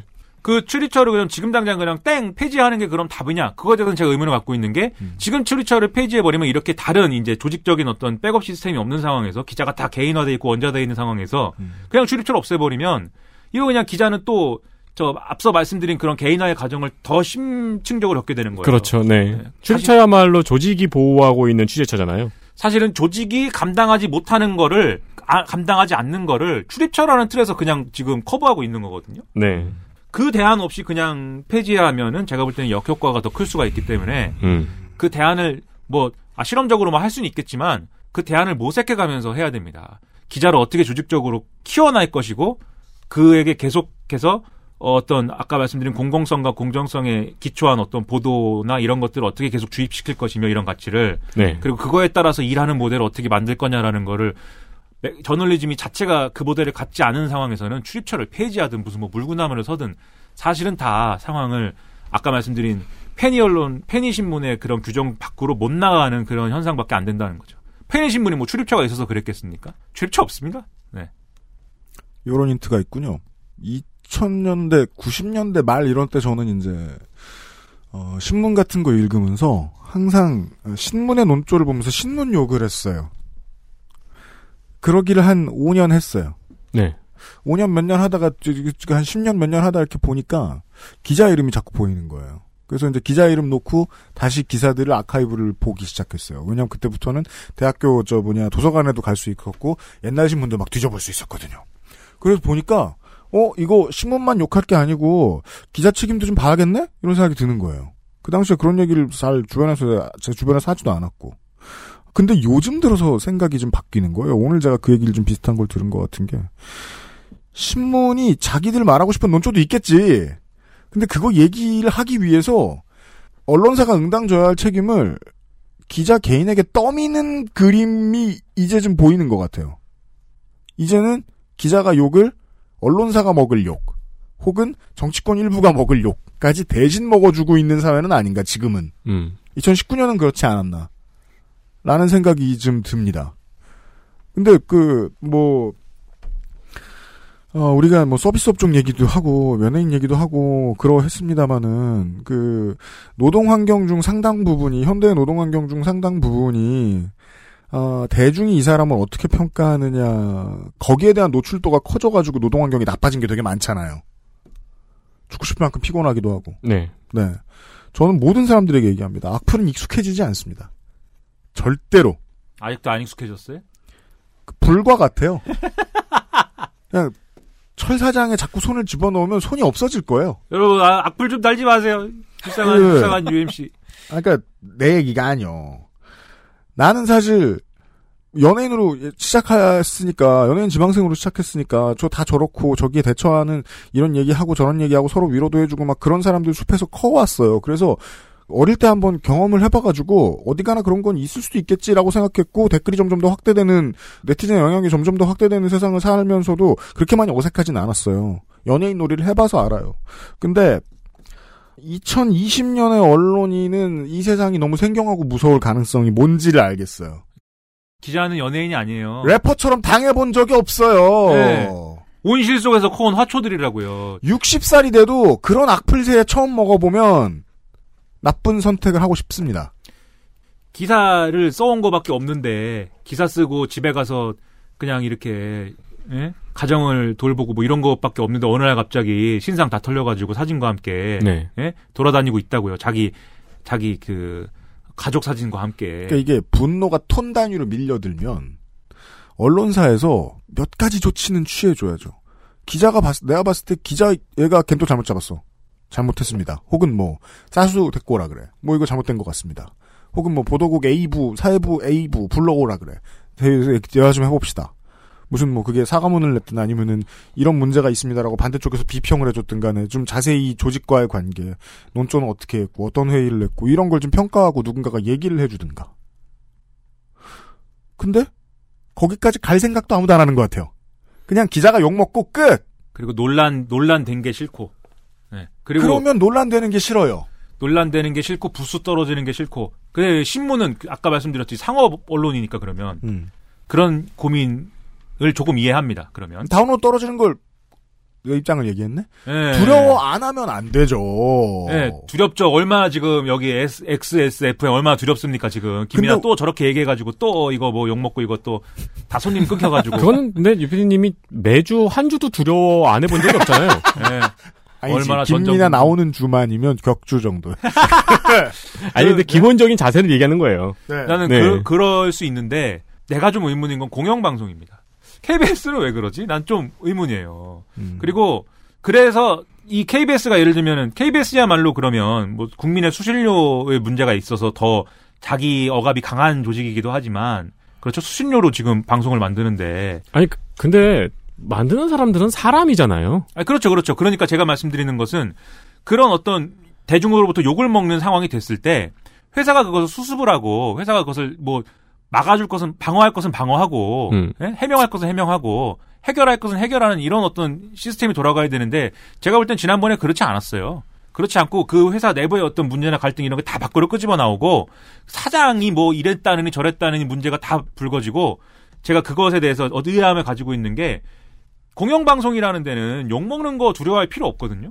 부수가 떨어집니까? 그렇진 않아요. 그러니까 욕을 먹는 걸 두려워할 필요가 없다는 게 남이 무슨 얘기라도 신경 쓰지 마라가 아니라 자기 확신이 있으면 아까 말씀드린 공공성과 공정성의 배경에서 해야 할 보도를 한 것이고 해야 될 역할을 한 것이라는 자기 확신이 있으면 그것으로 인해서 뭐 욕을 먹거나 이런 것은 감당이 되는 거잖아요. 감당이 되는 조직인 거잖아요. 뭐, 도- 뭐 갑자기 재정적 어려움을 겪는 건 아니니까. 근데 거기서 그 회사에서 유일하게 문제가 되는 건 뭐냐면 정치적 압력입니다. 왜냐 그 회사는 차장이 정치적 과정을 통해서 꽂히기 때문에. 네. 그래서 해임이 제가 되기도 하고. 예? 해임이 되기도 하고. 그렇죠. 그래서 제가 결론적으로 그, 그 부분에 있어서는 우리 유튜브 언론인이 내가 볼 땐 잘못했다는 거예요. 그러니까 유튜브 언론인의 문제 제기가 맞을 수도 있고 뭐 과했을 수도 있고 틀렸을 수도 있고 여러 가지가 있는데 그 사람이 가지고 있는 어떤 정치적 위상이나 이런 것이 있는 상황에서 양승동 사장을 찍어놓고 그렇게 얘기한 것은 전형적인 그것은 어, 정치적 압력으로 가는 길로 제가 볼 때는 해석이 되기 때문에 공영방송을 그렇게 해서는 안 된다고 저는 생각하거든요. 그래서 아무튼 그 부분은 오히려 정치적 압력으로부터 공영방송을 지켜줄 테니까 정치적 압력 이런 걸로부터는 지켜줄 테니까 그럼 확실하게 어, 의미 있는 당장은 무슨 뭐 욕을 먹더라도 공정성과 공공성에 기반한 보도를 해주세요라고 요구하는 게 맞, 맞다는 거예요. 음. 그래서 그런 요구를 문제 제기를 하더라도 그런 차원에서 하는 게 필요한데 음. 지난 국면은 제가 볼 땐 그렇지 않았습니다. 내부. 내부의 시스템이 경영진과 보도진이 분리가 되어 있는데 네. 이걸 비평하는 사람이 계속 경영진을 끌고 들어오면 오히려 그게 잘못된 거다. 그렇죠. 그, 네. 그, 큰 그림에 있어서는 시사 아저씨의 해석이 좀 얼마든지 가능하다고 보고 꽤나 설득력이 있다라고 생각하는데 디테일로 이제 내부의 플레이어들을 KBS 내부의 플레이어들을 놓고 좀 이것도 저도 추측이겠죠 결국 추측을 좀 해보면 그 사람들은 지금 같은 세상에 과연 자기 확신이 있을 것인가? 라고 이- 말하면 음. 외부의 압력이라는 위쪽의 윗선의 압력이라는 변수를 빼고서도 여전히 그렇죠. 답은 부정적이에요. 욕을 이렇게 먹는데 뭔 확신이 있겠습니까? 거기도 그, 똑같이. 그 이제 그 대통령 인터뷰했을 때는 자기 확신이 어느 정도 있다고 하더라도 해일이 너무 컸어요. 그렇죠. 너무 크게 와가지고 흔들릴 음. 수밖에 없었을 거예요. 그러니까 우리가 음. 잘못됐다고 생각하는 것에 대해서 막 욕을 하는 것도 굉장히 중요합니다. 저는 그거 중요하다고 생각하거든요. 제가 운동권이고 좌파인데 그거 안 중요하다고 생각하겠습니까? 중요한데 잘 욕하는 것도 중요합니다. 잘 욕한다는 게 욕을 찰지게 잘하자 이런 게 아니라 정확하게 네. 뭘 고치자는 것인지 그러면 뭐가 보완돼야 된다는 것인지 이런 것들을 물론 그리고 처음부터 정답을 얘기할 수 없잖아요. 우리가 비전문가인데 정답을 찾아나가는 과정이다라고 우리 스스로가 다 생각하는 것도 중요해요. 그래서 그런 차원에서 문제 제기를 할 수 있었으면 훨씬 더 좋은 결과가 있을 거다 이런 얘기 하는 거죠. 네. 선생 이거 보셨죠? 지금 한 페이지 반 가지고 지금 두 시간 떠든 거. 네. 아, 저 지금, 전 지금, 지금 진이 빠져요, 지금. 네. 이것은 나 더할 좋- 수도 있어요. 좋은 그러면. 것, 나쁜 것? 힘들다라는 감정, 그런 거랑 좀 달라요. 진이 빠져요. 네, 더할 수도 있는데 저는 자제하고 알아요. 지금 네. 지금 갑자기 발동 걸렸어. 자제를 하, 는 거죠. 자제. 우리 자제분들도 있고 하니까 다들 자제를 하고. 아, 저는 녹음을 시작하기 전에 방송 시간을 비교적 정확하게 예측을 하고 시작하잖아요? 네. 안 돼요, 이건. 네, 안 돼. 아니, 장- 뭐 한, 이- 지금 한 20분 했나, 뭐? 네. 20분 정도 한 것 같은데? 작년 한 해 뭐 지난 decade 뭐 이렇게 전부 다 그 시민사회에도 큰 파도가 몰려 닥쳐왔는데 시민사회에 영향을 주고받고 하는 그 옆에 있는 저널리스트들에게도 헤일 같은 어떤 변화가 있었다. 찬바람이 있었다. 네. 예. 근데 그 이제는 좀 그 이제 마음에 안 드는 뉴스 보면서 화가 나셨던 분들도 그걸 좀 상수로 생각하시면 마음이 좀 편해지지 않을까 생각을 합니다. 저널리스트들은 되게 중요한 민주주의의 축이고 선수들이거든요. 이 사람들은 우리가 채찍질을 더하면 뭔가 좋은 걸 더 짜내는 그런 노예가 아니에요.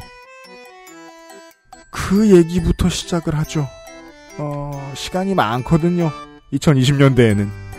아, 난 네. 지금 시간이 많다는 줄 알고. 더 아니, 얘기해야- 지금은 1분도 없어. 더 얘기해야 되나, 약간, 네. 아, 관련된 고민들을, 어, 저는 저희 방송에서는 꾸준히 할 생각입니다. 네. 네. 음, 미나문구에 살진 모르겠습니다. 아, 다음에 한번 그, 저기, 일주일, 한 주 3시간을 통으로, 프리스타일로, 네, 얘기했잖아. 상업방송이라고. 아니, 아니면, 공개 방송을.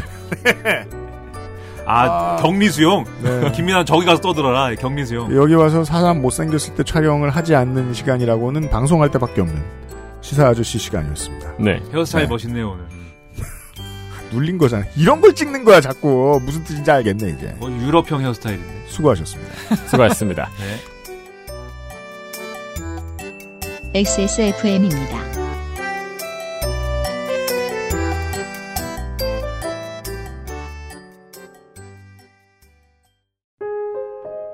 뭔가 그곳을 떠난다는 게 되게 믿기지가 않았거든요.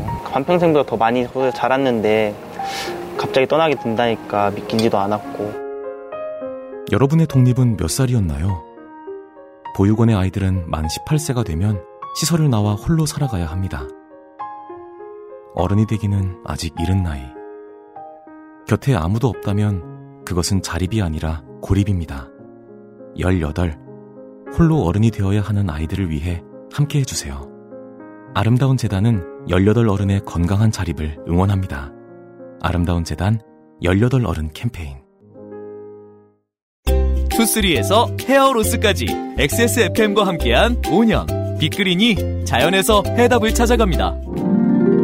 Big Green 건강한 변화의 시작 빅그린 헤어케어 시스템 분명히 A4 한 장 반을 써왔는데 윤세민더러 빨리 읽으라고 재촉하면 10분에도 읽을 수 있는 내용을 130분간 떠들고 갔어요. 네. 네. 다시 에디터가 폰 안으로 들어왔고요. 네. 아, 맞아요. 저는 다시 폰 안으로 들어왔습니다. 아까 문질러 달란 말을 안 했네요. 자주 하기 민망한 말이거든요. 그, 저, 저는 살짝 좀, 좀 아쉬웠어요. 저는 만약에 그, 하룻밤을 그냥 김민아가 떠들 수 있다면, 이 얘기를 한번 밤새 떠들어보고 싶다는 생각도 있어요. 근데 방송으로 내보내면 청취자 여러분들이 다 주무실 거예요. 근데 그거 이제 다 듣기, 치- 뭐, 올림픽 막 이런 거 하실 수도 있는데. 다 듣기 올림픽.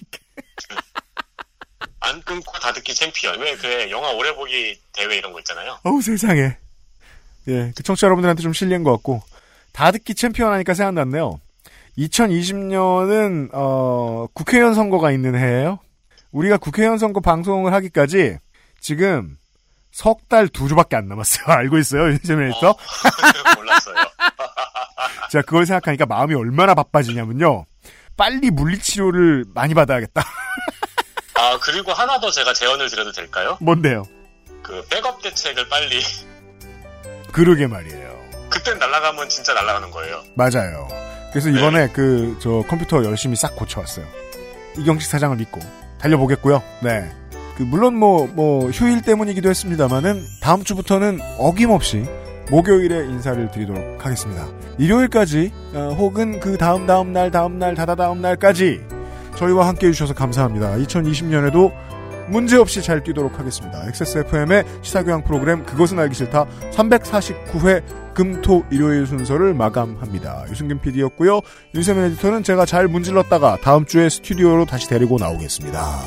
네 그렇습니다. 다음 주 목요일에는 현실에 있는 인간으로 돌아가도록 하겠습니다. 들어주셔서 감사합니다. 다음 주에 뵙죠. 네 감사합니다. XSFM입니다. I D W K